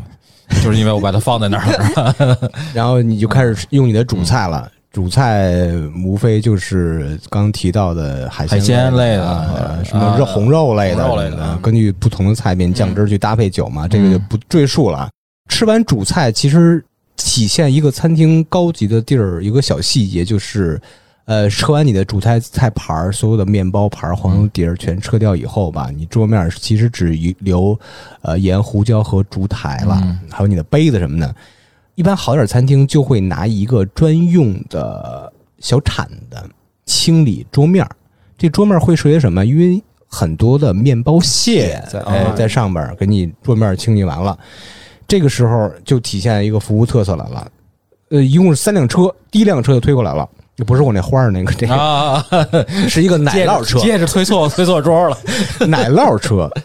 嗯。一般高级餐厅它是专门有一个奶酪车的，嗯奶酪车大概是六到八种奶酪，嗯或者山羊的、什么蓝纹、牛嗯牛牛奶这那的不同的奶酪风格吧，呃，让你选，呃，比如说你那个山羊奶酪来一小块儿，蓝纹来一小块儿，这时候再点完奶酪，当场给你切，切完盛到你桌上来，这时候再上面包配那个什么的嗯奶酪的，就不吃黄油了。吃完以后，你如果讲究的话，你专门点杯酒配你的奶酪，对，嗯，就就就这么来。但是现在真的没有那么多讲究，一一般现在大家就是点一瓶酒从头吃到尾了。啊嗯，这时候第二辆车就就上来了啊，第二辆车就是甜点车，啊，那就该上甜点了嗯。甜点一般也是六到八种，你选，比如说什么芝士奶酪，什么草莓慕斯，一小块儿两小块儿的吃。吃完以后，你当然讲究也有配甜酒的啊，这时候，反正一般餐厅就上咖啡了。哎，没有呢，还有稍微讲究点儿的，第三辆车推上来了，哦烈酒车，啊，哦，比如说威士忌啦、干邑啦这种东西就该选了 shot 就上了来，他们因为老奔着那个方向 等二场全崩滚儿，开始打圈了。 然后对着全场说：“兄弟们，我先来一个。”对哎 烈酒无非就是咱们说的，嗯呃，bourbon 啊，调，对，调和威士忌啦，单一麦芽威士忌啦，什么 VS、VSOP 了、XO 了，你稍微来上。哎，这个，时候也是侍酒师侍酒员会呃，如果侍酒师在那个餐厅存在的话，这些是侍酒师负责的。就他一定会上前，哎，哎呀，给推荐对一，下。首先，其实现在一般都是问一句，说：“哎，您看你那个甜品吃完了，最后想要一点烈酒啊啊，助消化、收一下口吗？”嗯哎，需要的话把那个烈酒车推过来，嗯你选，现场给你倒。它是分两层，第一层是所有的酒品，嗯第二层是各种杯型儿。这个就不用买整瓶儿的了，是吧 呃，？你感觉就直接吐在这 儿了。哎，兔子也有故事，等会儿讲。啊 就这个时候，你慢慢的嗯聊着喝着，这、嗯这时候怂了三个小时也过去了吧？就是你应该是嗯应你该们俩的谈心也谈的挺愉快的。最后以什么结束呢？咖啡或茶。嗯一般的就无非就红茶嘛，咖啡就你要什么呀？一般特浓咖啡或者说美式咖啡来一点儿，像那些花哨的一般不多，一般咖啡店会比较多，什么拿铁了、胶囊玛奇朵什么的。一般的餐厅的嗯很应该简是单 espresso 对对，espresso 嗯和那个美式会就比较多一点儿，咖啡茶都会配你一两口那种小甜食啊啊啊，你就说 cookie 是吧？啊，有那种，然后你这一餐算完整结束，您再结账走人，第二场 short 去吧，就就就上哎，吧。嗯等一下，我其实想问一下，啊就是结账这个点在法餐，如果相对来说大家礼仪比较完整，嗯，是现场结吗？就是直接把账单拿过来？呃，一般是怎么着啊？专门有一个款台，我哦可以提前结吗？当然可以了啊。你跟着先预付五十万，先先先存着，先花着。啊，嗯，里拉原先在现金和信用卡的年代是需要客人，呃，流程是这样：我先去账台把账单呈送到客人面前，他那个呃餐桌上确认账单，引领客人去款台刷卡和嗯交现金。后来慢慢有什么移动 POS 机了，到现在什么扫码这那的就不用客人动了，一切以客人方便为原则嘛。 但是我就说，就是因为中餐它会，比如说尤其大的宴请，比如说啊商务局，它会比较回避让在座的人知道这个结多少钱，啊，对吧？因为这个有点会，对，就就是比如稍微我委婉一点，嗯就是给您尽量把它引走嘛，就是您上换，我觉得这个其实也是礼仪的一部分。两种方式，啊呃第一种方式就是引你到账台结账，嗯呃，你的客人或者你的女朋友什么就不知道你结多少钱，这种就是一种隐私保护嘛。第嗯二种方式就是在你的面前结账，但是不会唱出来这金额的， ，OK，就给你指一下。一般的说啊，这多少钱啊？啊您好，这是您的消费的金额，多少钱啊？说一声，在这儿呢。啊啊，啊对，有些人愿意，因为他花很多钱，嗯，让全场都知道 OK，多少钱、啊。大点声，就那种。再大点儿。 大家需求需求不一样，需求不一样啊，这就是一个完整的用餐流程。开票是单独的，是吧？怎么还有开票的事儿？我们这是个。这才是最完整的商务宴请啊。哦，那我明白了，嗯，上台是一个完整流程的最后一 步。对吧？因为我是印象中，就是我之前，因为你就算不是商务宴请，你可能也会开一张发票，为后以后嗯各种环节底票什么的嘛。啊这个在国外是没有的，啊、没这有个是没有中国特色。他一般会跟您说，就是您走的时候，嗯，用这个账单在那个服务台去开票就可以。呃，每个餐厅不一样。对，因为他不会赶你，他不会赶你，他就说就是您走的时候，临走去那边，因为是一般还会有个小礼品的环节嘛。是吗？啊，有啊，怎么怎么还有小礼品呢？我这以前 T R B 送杯子呢，我靠，我这拿了好几个。那那是促销，那不一 样。嗯对应该对，反正就是他会，就是我觉得这就是那么 honey point，就是那个最后那个密点嘛，就是让你能能再再舒适一下。我觉得懂那个啊、嗯其实成本不高，对是一个对惊喜对。嗯对对对，而且就东西也不用特别的贵重。嗯嗯嗯，啊，这个芝芝老师一聊起来这些东西，我天，这个信息量就太大了，一下子这就我们就感觉聊了一个多小时了，已经。嗯这还没聊后厨呢，就是回到最初的话题，其实是说餐厅作为一个职业系统，对吧？嗯咱们说了嘛，就是两块儿。刚才你讲的其实主要是前面这块嗯，儿没，错。对。另外，它就有有没有升迁啊之类的这种大家的竞争啊之类的，我不知道有没有。呃餐，厅，作为前厅的一个工作人员来说嗯，他有几个晋升啊，是一级级来的。首先，你到那儿是一个实习生的身份，实习生做一段时间，你有转正，转正完你上一级，你往上跳就是所谓的组长，也就是副领班儿，啊，副领班是吗？第就是带一个班儿带两三个人吧，一个小组，类似于组长的感觉。啊再往上走是一个正领班儿，就是领班儿。领班儿上面有主管，有副经理，有经理哦啊，这是一个前厅的一个这个晋晋升。那就是后厨啊，后厨说是后厨啊，后厨我不太了解，因为咱就前厅做了那么多年嘛，大概的架构是这样。刚才白酱也提到了，嗯有一个厨子啥都不干，对就跟人天天大转厨悠。啊，是吧？对，主厨嘛，他其实不是主厨，他分两块。嗯他白酱提那应该就是行政总厨，总厨啊，啊设计菜单儿的是吧？设计菜单啊，他一般不会亲自上手做什么菜，嗯，除非是这老板那什么这那的，就就就是哎，总厨是不是很多餐厅就是不是天天在那儿坐班儿的？基本不坐班儿，他就会是涉及到定期很多过来行政上的事儿的。嗯啊哦，定期过来好像是它下边是有一个所谓的主厨，哦，主厨功能会比较复杂。首先，他是一个厨师，他会涉及到做菜。主厨下面有就是各个小组了，这个组会涉及到什么呀？比如说肉组，嗯咱们刚提到就是做主菜，什么那个牛排啦，什么小牛肉，什么羊排，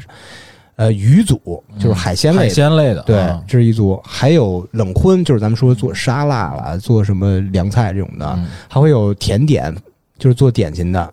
还有一个蛋糕房，因为一般的高级餐厅都会设自己的一个专门的西饼屋啊，啊，有一蛋糕房，基本是这么一个架构，也是这么一个晋升，嗯它就是叫法不一样，但是晋升通道还是跟前厅是差不多的。嗯嗯嗯，哎，那我看那个《燃情主厨》那个电影里，他好像没有总厨这个职位不是每个餐都有，哦，嗯，而且那个人他是之前是有一个已经得到了两个米其林星儿，他来到这家餐厅是为了争第三个米其林星儿。然后我就跟他想问问，这个米其林星对这些主厨来说到底意味着什么？为什么？据说很夸张，嗯，非常夸张，有很多新闻是，掉星就自杀，对对， 那里头那人也是，我得不到这个我就去死。对，因为咱所接触的这些全世界评选系统里边儿，嗯米其林是算是覆盖面最广的，全球都会涉及到。您这两年不是已经北京、上海都有了吗？嗯所以大家非常看重这个，而且它是一个特别神秘的评判系统，你不知道哪天来的某位客人，他就是评审之一。只能服务好每一位来的客人，全情投入，每分每秒都绷得很紧的，嗯，所以他压力非常大，就会导致如果出结果他掉星儿了，或者说失之交臂了，就嗯完全是崩溃状态，是非常能理解的。我看那电影里还提到，就是他们，嗯、会平时注意嗯想，就是哪些人是可能是米其林来的人，然后就是说有一个稍微可能算里面的一个小的不成名的规定吧，就就是说有一个先来一个人人点先。套餐，有一个人点什么，啊对嗯，嗯先来一个人，先坐在吧台，要一杯酒。半小时之后再来一个人，两个人去桌子，然后其中一个人点前菜，另一个人点主菜，嗯吃的时候呢，有一个人会把叉子放在地下，他还不是随便碰到地下，而是轻轻放在地下，怕出声儿。然后这个时候就是考虑到服务员有没有这眼力劲儿，能马上注意到。嗯，然后怎么着说？如果要是这样子的两个人来了，那他很可能就是米其林。我能理解，因为他这种套路是完全跟咱们捋的流程是嗯逆着来的。嗯，你想啊，这涉及到一个什么问题啊？如果两个人每个人只点一个菜。这个人，比如说申马老师和女朋友这事儿吧，申马老师点了一个沙拉，嗯是明显是第一道菜上的，但是他的女朋友点了一个主菜，每个人只点这一个菜。嗯，这个考考大家应该怎么上这个菜，上菜顺序。呃，我能想象的就是一块儿上，啊对，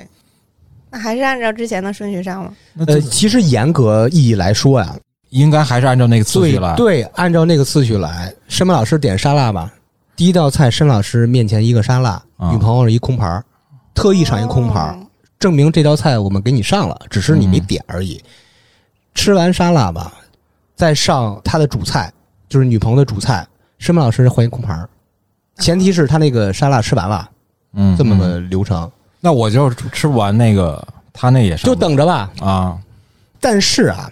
这是规则，嗯，但是还是要那个本地化、本土化。呃啊你觉得根据实际情况你具体你这个灵活梅掌握菜，我这点一盆菜，你这个吃一盘子不太合适。对我现在就变成就是大家眼前都有菜就行了。嗯嗯，其实按照严格米其林这种评审制度来说，是我刚刚捋到的第一种方式。就是都会有，因为我我有一个表弟，他原来在星巴克系统里面就当店长，他就跟我说，就是他因为他们星巴克是雇那种神秘客人的，嗯，他们管内部叫小神，他们自己整也会整理一些所谓小神的特征，就是那什么样人来，他眼神儿怎么看这个审视这个店，然后会点哪一种类型，有哪些定制的要求的时候，他有可能是个小神。哎，我觉得这种凡是被考核方的 都会有这种问题。我懂，就是如果作为一个服务者来说，呃，如果你来这客人特别顺畅，完全按我的规则出牌，我觉得他不刁难我，他来考察考察我什么东西来呢？嗯，一定是逆着来的嗯，你说而且很刁钻的一些点，啊！对我说，麻烦您拿铁别放奶，就这种，您看怎么实现吧？就是类似于这哦所以种。米其林这个它不是一个光是菜的问题，菜和服务是一半儿一半儿的，一半儿一半儿。嗯，日本有很多餐厅是拒绝米其林的，哦他他会有那种选择，就是因为我不想被你裹挟，因为他那个标准其实也有一点儿，说白了，其实有点压迫性，对，因为你掉一个星，其实一年的收入差距特别大。这些人所以受不了，也是在于这个原因。哎，但是那像中国，比如顶台风，它不就有个，我记得是有个星儿、啊但是就是这种情况，是不是还分店或者是这三颗星是不一样的，嗯，比如说今年的北京来说吧，米其林三星儿一二三三星儿，其中有一个店叫什么来着？那个大黄鱼叫什么来着？芝芝老师已经 在那儿表演上了？我忘了，对不起，那忘了人店什么名儿，好像也没关注了。就是，比如这个店叫 A A 括号，比如说狼园 Vintage 店，嗯，二星是这个还是这个 A 嗯餐厅，但是括号狼园 Park 店，嗯，它是分店的，嗯，不是你这个品牌。嗯，对对对，而且这三个星好像其实等级差别还挺大的。差挺多的，对，因为一星好像只是说你到这个城市，它叫说可以去一下的，可以是顺便顺便去顺路去一下的。嗯第二个是可以绕道儿二星，哦三星是要专程，对特意去一趟。你可以专程为这个店去一趟的。大致好像记得是这么分对，的。但其实说的这个米其林这个事儿啊，很多人排斥它，因为是被裹挟了，或者被、嗯被怎么着这那的。但是绝大部分人还是在努力的争这个，因为对一个收入啊差距太大。，对对餐厅的收入，对一个主厨，对一个餐饮从业者来说，嗯那是一个莫大的，如果是荣誉摘星的，啊对，啊说对一辈子来说都是一个特别大的荣誉。啊，其实你躲开它很难也。对，所以我觉得就是咱们回到刚才说的那个，就电影，其实就是以餐厅的这些从业者作为一个职业的，起码我看到的就是稍微精致一点、高级的这种西餐厅，通常里面有很重要的一个情节点，就是类似像米其林这种评级，或者是美食评论家嗯，写的评论文章，这个对他们来说是一个很重要的压力来源。没，错儿。就是你不管是你的挫折或者你成功，可能都需要这些人来给你做个认定的。是，他们很紧张这个。我看过嗯电影和电视剧不多，但是有那种画面的，他们也会分析说这个人啊是穿着什么这个点菜的方式，嗯有点像那个大家小心，类似这种。嗯包括他们也特别关注舆论，当时在纸媒年代，杂志、报纸刊登了就是美食专栏对作对者对啊，有一个负面的就疯了。对对对。那现在呢，就是比如说啊，这个可能现在问你，可能就不太，就你毕竟现在不在这个行业了，就是我不知道，就是比如说像现在短视频啊这些网红对这个东西的评价的影响，会跟像以前一样？我觉得因为他们不够，没那么专业了嘛。还是有之前的同事在做这个行业，嗯他们其实最大的仇家是大众点评。嗯，对他们的裹挟太严重了，因为就类似于交保护费的感觉。如果你不交钱，所谓的嗯啊推广这个是这你不个是搞的话，嗯他们最大的敌人还真不是那种短视频，或者说那种、那种评嗯，论。说你不好，对对对对，因为现在指着评论在国内吃饭可不太能吃得开。明白明白，这算算是一类啊。咱们刚才说的这个，我天哪，就是一个多小时，我们就聊了一个 一个类确型。实，这个体系特别复杂庞大。对对对，我觉得还有一类呢，就是其实西餐在电影里面是作为一个场景存在的，嗯就是因为有些餐厅或者是有一些菜品吧，它其实很有文化特征了。哎，比较常见的呃，像啊、像纽约的意大利家庭餐厅，哦很多、就是啊、比较有名的是那个 Ross，它呢就是其实是很多纽约的黑手党的片子，意大利黑手党的片子哦，都是在那儿取景的，包括马丁·西克塞斯的那个那个老板，其实就是经常配合给马丁·西克塞斯的片子提供一些类似的这种咨询啊之类的，嗯，哦就是你该怎么布置啊一些，哦即使不在他那儿取景，这是一类，因为他的那个特征就很明显嘛，就是我家庭、意大利这种家族观念，我觉得在那个场景里就很合适。然后还有一种呢，我觉得就是，呃，我能想到的啊就是木老莫儿，哦，哎，我觉得对于那中个国人来说是年代，情怀类的东西。我觉得那是一代人的记忆了，嗯，对吧？因为当年我觉得老莫儿这个应该是北京一代老炮儿的一个，哎是一个吃好吃的地是方，是是，对吧？那时候没有正经的西餐嘛，老莫应该是七几年就有了，对，七几年就有，所以在那个时候的所谓的小混混就开始跟着距离，因为吃一顿老莫很贵的，都不是普通的小混混了吧？嗯应该就是那种大院儿的，啊，对，嗯那肯定是有背景大院的，子弟对对对嗯嗯，就是胡同里头那种南，就是比如说南城小混混，应该我觉得会有点难他们上上基辅了，就是啊。哎，我觉得这个就是因为在座两位都是北京人，即使你们自己没这经历，嗯父母应该也有这个，正好也是那个那一代人嘛。你说老莫那个是吧？嗯对对对，因为你像比如说咱们想能想到有老莫出镜的电影《嗯，阳光灿烂的日子》，哎，嗯，对啊，血色浪漫，嗯，对，包括什么那个谁拍的那个《梦开始的地方》，哎，对对对，对我觉得这些片子都是那个时代的东西。我不知道你们有没有一些就听老家讲的一些跟老莫有关的其实跟老莫儿最相关的还是咱刚刚说的那个老炮儿的那种感觉，嗯因为那时候我看《阳光灿烂的日子》会涉及到当时王朔扮演那个角色到底是谁。后来听我爹说，就是小混蛋儿，嗯嗯啊、是也是一个就是从老莫儿餐厅那个场景出现那个角色，引申到现实生活中，嗯会产生很多我想知道的故事。我们啊嗯的父辈就会告诉我们这个故事，他们对那个时代是非常熟悉，他们都有一种老莫的情节。嗯很多人去吃老莫，现在吃去吃还是一种怀旧的感觉在那儿的。是，就像我嗯妈现在还老是吃老莫儿去，啊是吗？嗯，但是一直也没去过，就是因为它，我觉得从吃上面来说，它并哦不是，这我理解有点像天津，一说天津吃西餐就是起士林嘛，嗯就是我觉得可能是那种感觉，就是一代人觉得那是当年最奢侈对对的对，对消费了啊。对对对，哎，但是其实说实话，我觉得现在去，我后来应该是一一一二年的时候，我去过，专门去过一次。也十年了。对，就那会儿的感觉吧，就是装修跟以前感觉就是起码电影里那个没什么区别。嗯，他是故意不改还是没钱改？ 我估计那地儿就年头很久，算是一老老建筑了吧。啊是我估计可能它也不他应该是随五十便年代，应该就是是那种层高特高，看着苏联的车开过，典型对的对对，然后是那种老式的卡座儿那种，嗯带隔间儿的那种，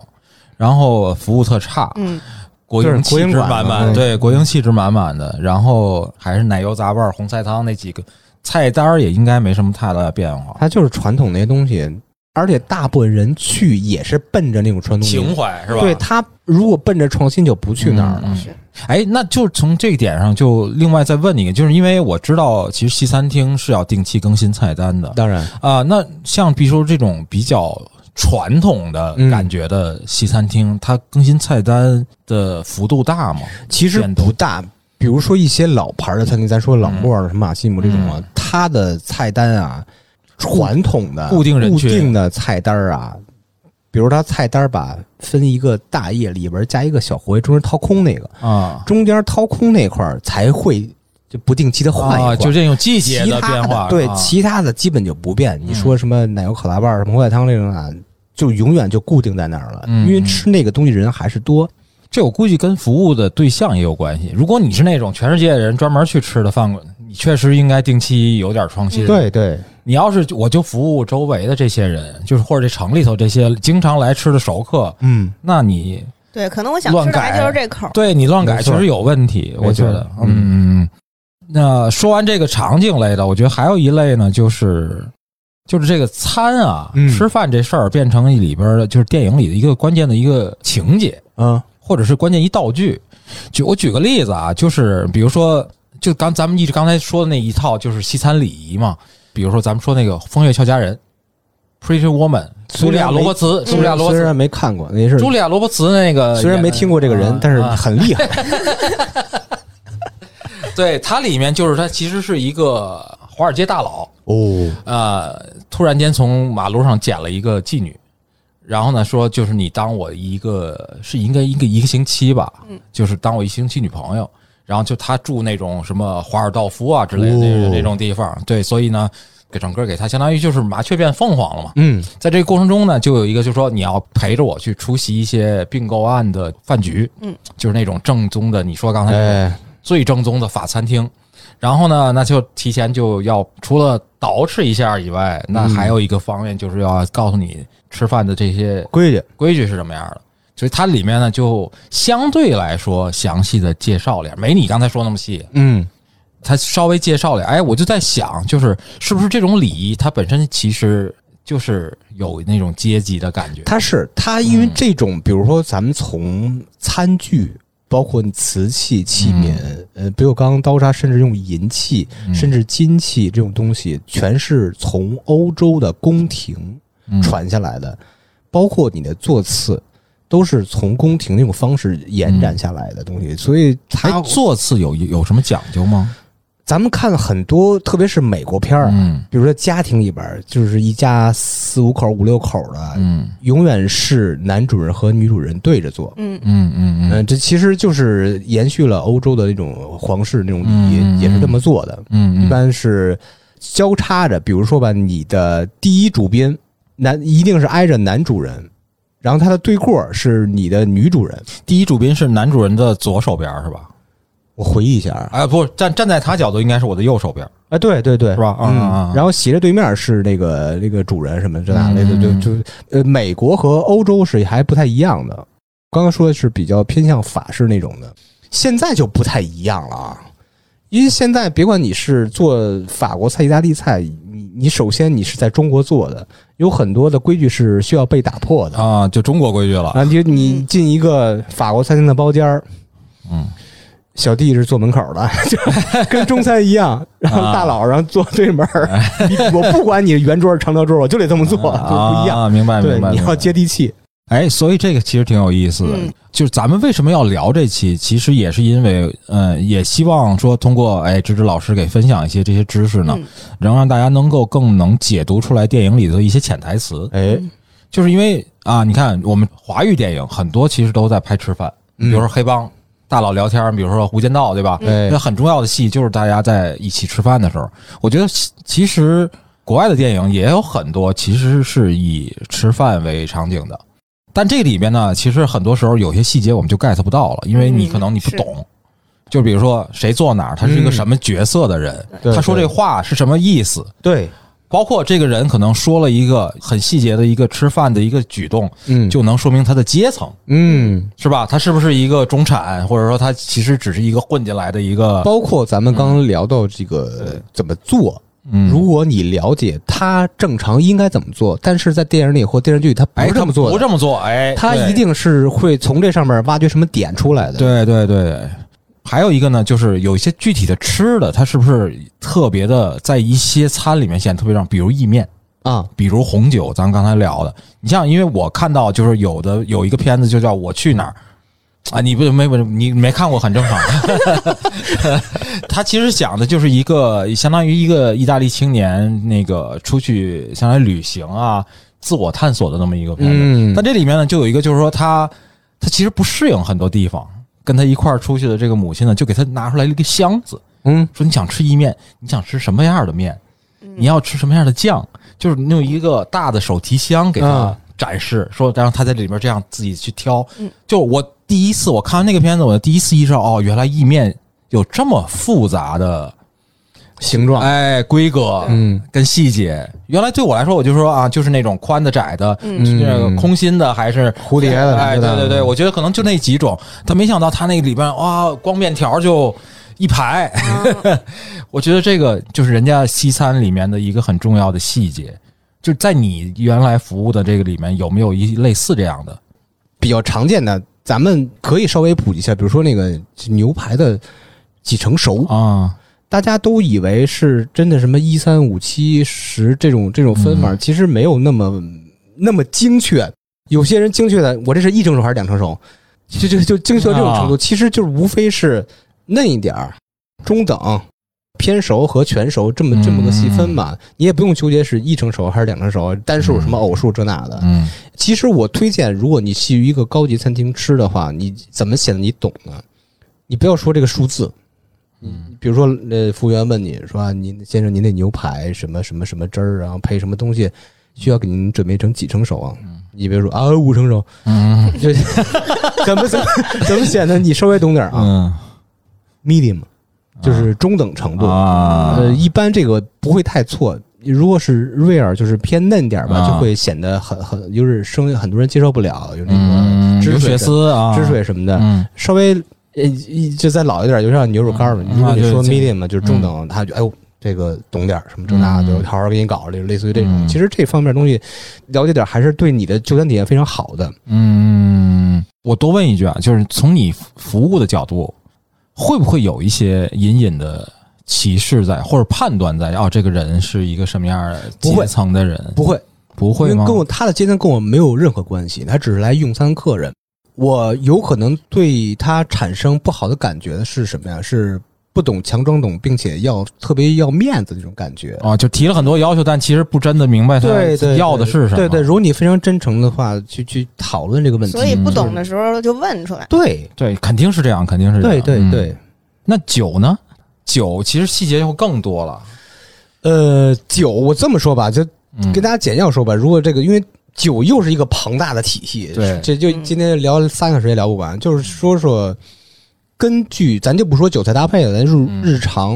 干嗯拉， 就是日常干拉怎么怎么选吧。嗯嗯，比如说什么场景下选什么酒，嗯如果你是一个特别值得庆祝的一个，比如说是什么节日啦，或者说多少周年啊，需要提气氛，一定要选香槟起泡酒。起泡酒和香槟啊，呃，这个起泡酒有可能是用香槟法制作的，但是嗯嗯有的起泡酒只能叫起泡酒，为什么？因为香槟是一个法国的地区特定产地的对，是一个原产地保护，嗯包括咱们之前有提到什么干邑，呃，嗯世界上很多国家都生产白兰地，因为干邑也是白兰地一种，嗯但是只是特定产产地区的啊才能叫干邑，嗯就是类似于这种一个气氛酒，选起泡选香槟是一点问题没有的。第二就是，比如说你约会，大家会默认选红酒，这嗯个红酒就是红葡萄酒，嗯红葡萄酒分几个，按酒体来分吧。比如说，你的女朋友没有特别多的饮酒，饮特别是饮葡萄酒的经验，嗯给她喝一些比较轻盈和充满花香果香的酒，嗯比如说，呃，新西兰的、澳洲的那些酒，它啊酒体不会很厚重，嗯比较好入口，闻起来会有一些，比如说红葡萄酒会有一些，比如说水果香气。比如说樱桃、草莓这种香气非常悦鼻，非常嗯让你闻起来非常舒服，嗯非常好入口，让你有欲望去饮的酒。但是如果你们两人是非常非常资深的了解的啊酒就是的，单宁要对，那就不涉及到餐酒搭配了，嗯因为餐酒搭配它有一个互相互动，也会会产生一些互相斥嗯一般在真正品酒大家，你就单独去开一瓶酒，而且这开的酒又非常呃，涉及到很多问题，比如说醒酒，嗯醒酒涉及到很多点，比如说这个产区的这个酒。它不同的年份，你的开瓶时间还得有控制好。嗯这个醒酒的作用是什么呢？让你的酒液在长时间的封闭状态下产生与空气接触，嗯单宁就不用那么强劲，它的一些硫化物就会散出来。嗯让你口感更圆润、更舒服。但是如果是一些特别老年份的酒，比如现在是二零二二年，你开一个七几年酒、八几年的酒，嗯已经三四十年的这种时间的酒吧，它这个酒体已经是非常脆弱了，它与空气接触会急速的氧化嗯风比味流失对对对，所以你要嗯非常的严格地控制自己的时间。有很多就所谓的比较喜欢玩酒的人吧，嗯他会从开瓶的瞬间一点点的喝，一点点地喝，一哦直持续的喝完，大概需要持续三四个小时。嗯喝每个酒在不同醒酒阶段的特点，因为它每分每秒它的酒的风味和这种感觉都在随时在变化、啊，这是另外一种。还有一种就是，比如夏天，咱按季节分，夏天除了咱刚提到的特别清爽的香槟起泡酒，还可以搞一些白葡萄酒喝。最适宜大家举杯的酒就是沙当尼，啊这个品种是沙当尼比较有名的产地，比如说勃艮第，嗯法国勃艮第的沙当尼，嗯咱们看到一些大的白葡萄酒都是沙当尼这个品种酿嗯的，智利的、阿根廷的，甚至澳洲的沙当尼都是不错的选择。还有一个品种长相思，长相思这款葡萄酒，嗯，也是酸度很高，但是非常开胃，特别适合一边吃着水果了，吃着嗯这个慕斯什么小蛋糕什么的，嗯在夏天那长椅上摇一摇，喝点那个也是非常好的呃感觉。嗯呃，还有其实这几年才比较火的所谓的热红酒，啊我。是对热红酒这个我其我实其实不太接受这种东西，我今在我心目中它有点像姜汁可乐，呃其实感觉差不多啊，因为冬天嘛，大家想喝点热东西，又离不开酒，就弄嗯点嗯什么肉桂了，弄点什么丁香，弄点橙子什么这那的，就就那么但其实那个东西已经把风味都呃完全因为它用呃，它最终做都热红酒一定不是品质极高的红嗯酒，一般就是比较次的酒，就是做，因为它就类似于一种鸡尾酒，嗯那个红葡萄酒只是一个基酒之一，嗯它喝的更多是其他的风味，添加风味，就主要是这些东西。对，就是其实大家听到这些细节，我会觉得就是后面你看电影的时候就会看到，就是有些片子会讲究一些。哎，对，比如说对像之前大家聊，比如说为什么我觉得我们都觉得零零七是个绅士形象的特工，你就会觉得拿他喝的酒的牌子，他选的车，他选的衣服，嗯这些东西都是有细节的。对，我觉得就是当未来我们看片子的时候，你可能也会关注到，比如说他们开的酒的时候，如果他会露出牌子，嗯那，是不是一个精挑细选，跟这个角色的身份一定的，对是不是一致？嗯因为有的如果不太讲究的道具啊之类的美术，他可能就随便挑挑一款红酒摆在那儿。对对对，嗯，我看好多呃，我因为我看的电影和电视剧不多啊，有很多的美国包括欧洲的电影里，一些黑帮啊都是喝呃威士忌，而且是那种要把分装在一个水晶酒瓶儿那种的，咔咔倒进去。啊、因为他那个是有年代感，包括嗯广告狂人，我记得就是他们其实办公室里面啊，就一边抽着烟一边喝着对威士忌，对，一边谈事儿，就是这工作时间就相当于我倒一杯，相当于是让自己提提神的那种感觉嗯啊。包括你就比如说有些酒，它天然的带着一个特性，像朗姆，就是以前就是海盗经啊常会对用的一些酒嘛。嗯，哎对，对对对，哎嗯，分人分场景，对对对，它有一些是带着明显符号的。对，嗯那看白酱还有什么要向芝芝老师请教的？故事还没听呢，主要是这啊，你说老说后头再说，对老说后边再说那些，你能不能把那些后边再说的都说了？那我摘个几个小故事吧，啊因为确实太精彩了，不得不跟大家要要要说一个这个故事。太好了嗯分那就请知了两大块儿吧，说嗯呃，就是我从业时候第一大块儿就是。跟客人的一些接触，第二是跟同事的接触。客人那块儿有几个印象深的事儿啊，特别有意思啊。嗯这件事儿我是没赶上，但是听我们那儿那个老主管说的，嗯他说有天晚上啊，快要打烊了，进来两个就是阿拉伯装束的人嗯嗯啊，就说要吃饭，说那就那就坐呗。俩人就点了就是什么九零年拉菲类似于那种吧，嗯一人一瓶儿，就跟着喝，喝吃。觉得还可以，嗯人家见多识广是吧？也没觉得哎拍桌子真棒，说那就是那种，觉得不错，还挺满意的。嗯然后叫那主管说：“把你们经理叫来。”那主管说：“这这怎么这这怎么了？我们这个服务是有什么问题啊？这那的。”然后经理溜溜溜过来了。这怎么大哥就别大哥大哥，说你好，我为您能做点什么？这那啊的，啊你看服务有什么问题？这那的，啊您可以告诉我，我去帮您解决。这勒索，人家说那个我也不懂，说你们这儿一共今天晚上多少服务人员？这确实得叫大哥然后有多少厨子啊然后人就说这啥意思？我们今天大概二十五六个人吧。啊，行，一人一拜，啊。 哦发就就钱发钱，用多少服务人员和厨师全都一人一把钱，就感谢你今天。嗯，做就为为我的服务非常满意嗯嗯嗯啊！这种确实没赶上，挺可惜。后来我我记得我从为了一业百块钱，耿耿于怀到这现么在。多九十年代啊那那是不是那真是钱啊？嗯我是从业那么多年，只收到了三次小费，第一次收小费特好都玩不是国中国人吧？都是中国人，都是中都国是中人。国人，嗯，特别好玩儿。呃，他消费了一共多少钱？应该是找他九十九块钱。行吧我说我说找您这钱啊，你拿着吧。啊，我说行吧，你行啊，怎么不行？然后走了就就那种。我第一次收小费特别紧张，后来慢慢就知道怎么藏小费了，就别人发现了，你知道吗？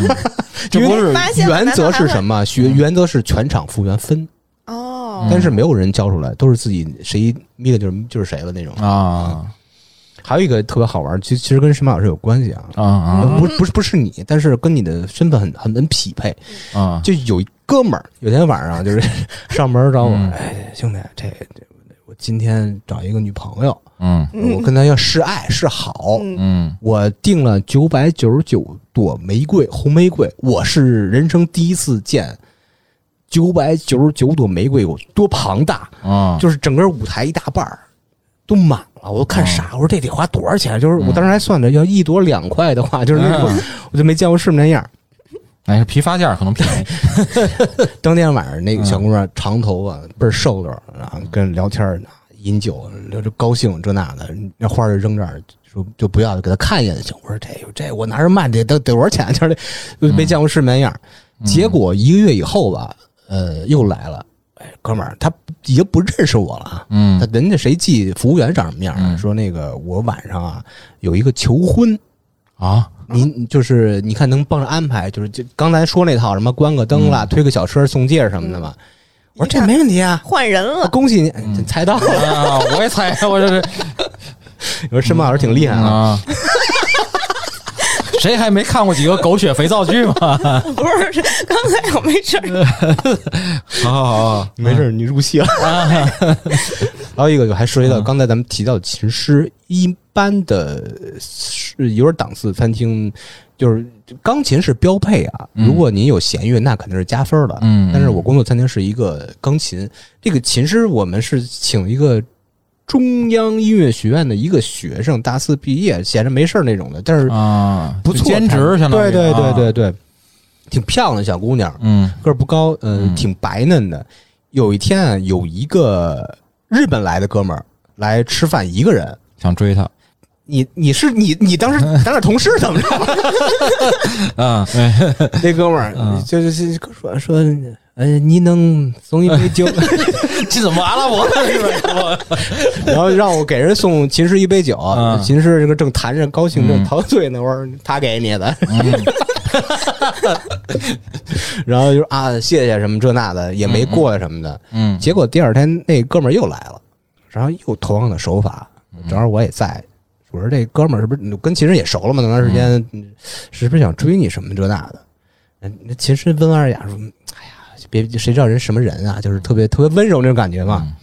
第三天哥们儿又来了，那哥们儿还请人喝，人说不喝了，谢谢您好意，你别嗯别这么着，不太合适。嗯结果那哥们儿那天喝挺多，自己干两瓶葡萄酒。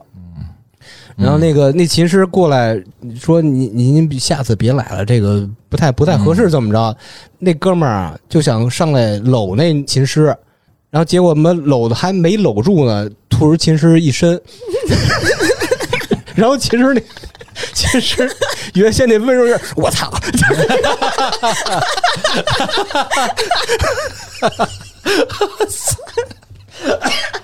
这其实不愧是申曼老师的新女朋 友啊，就当时我这画面感挺强 烈，我现在脑子里全是那种哇我 操！呃，再说最后一个客人的故事吧，有种老哥啊，特别爱骗小姑娘，老在这种所谓的高级餐厅里骗小姑娘去，就是而且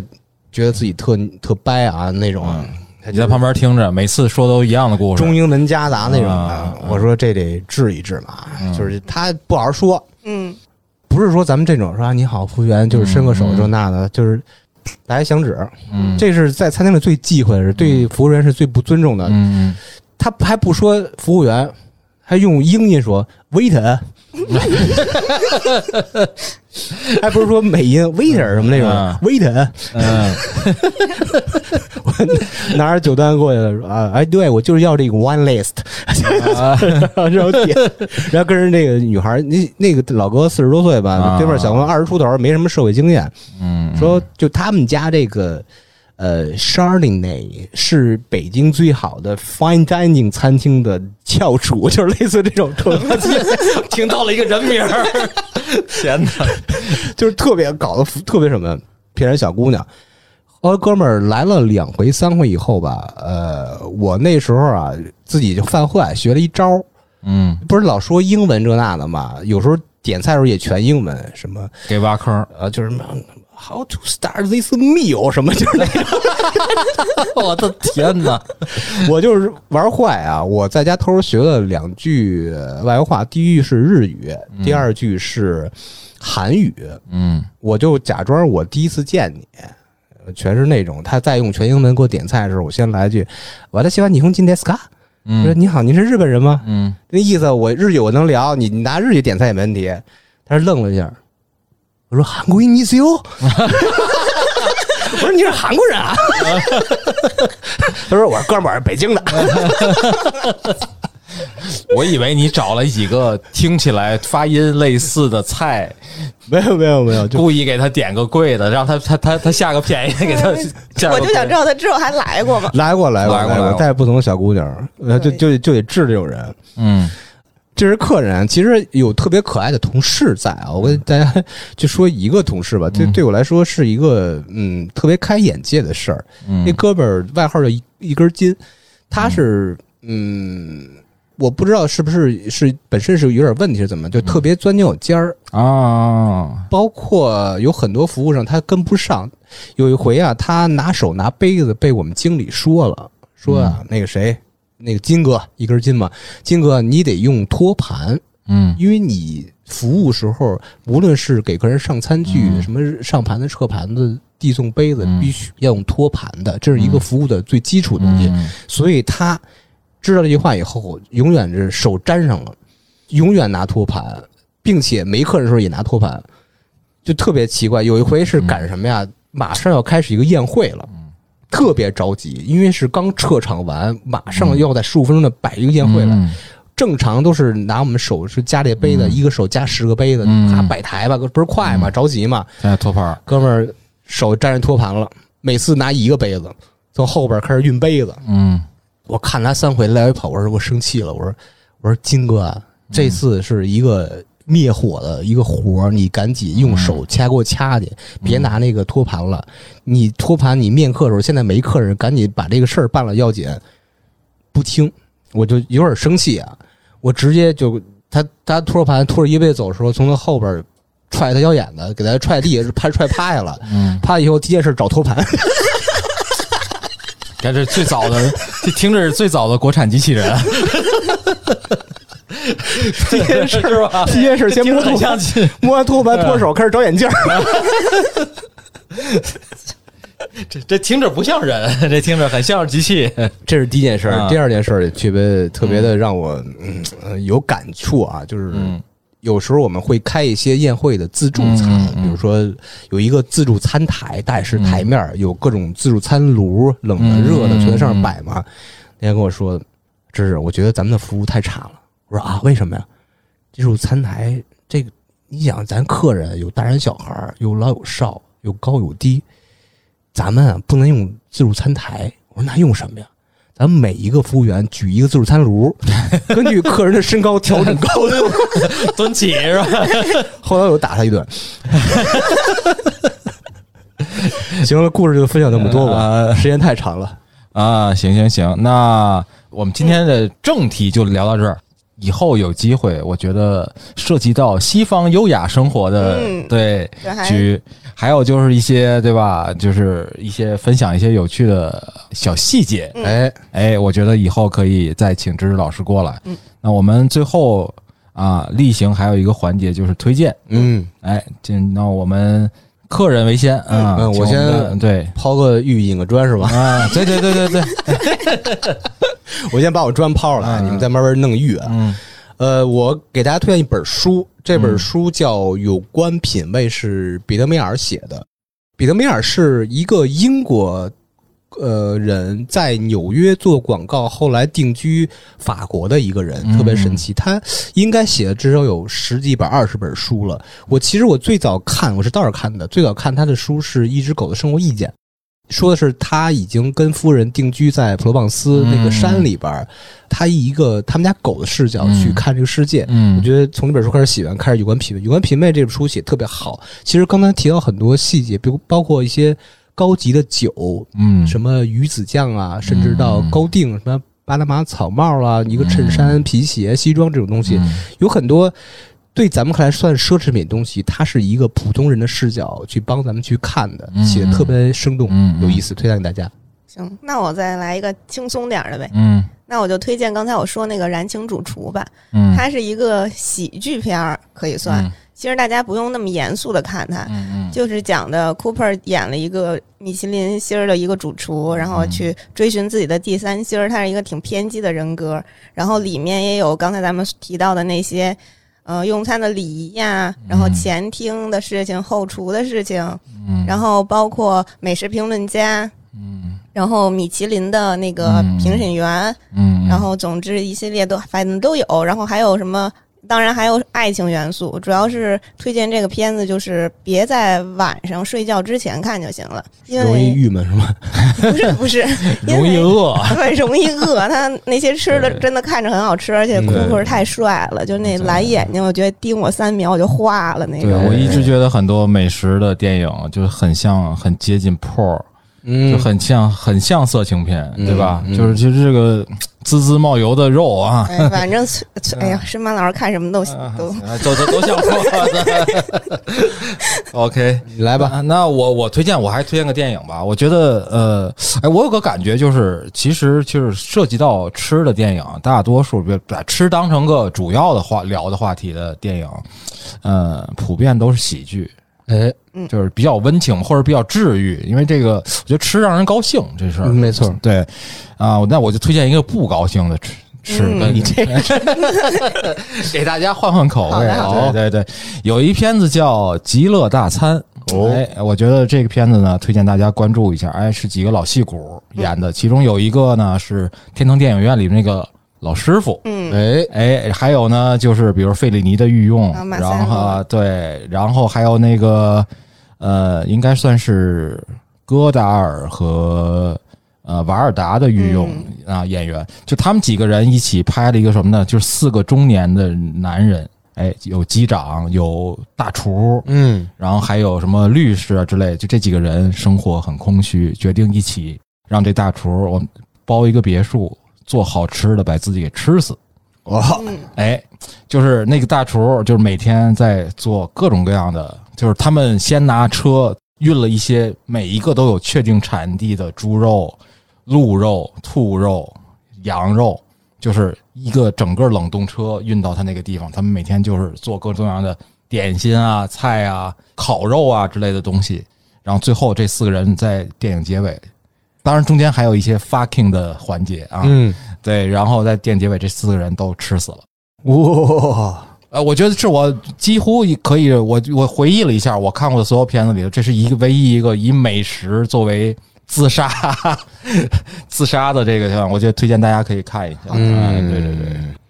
那我们今天就先聊到这儿，特别感谢芝芝老师啊，谢聊得谢两位老师，谢谢两位老师。哎，对对对，这个啊， 这口水都快流下来了。 嗯然后那个也还是希望大家，如果对我们有什么话题的想法，可以给我们留言。那行，我们今天就到这里，感谢大家收听。嗯，拜拜拜拜拜拜。差点儿娱乐城开业了，性感主播在线聊天，微信添加小助手差点儿 FM 的全拼，或关注差点儿 FM 的公众号，马上进群，马上快乐。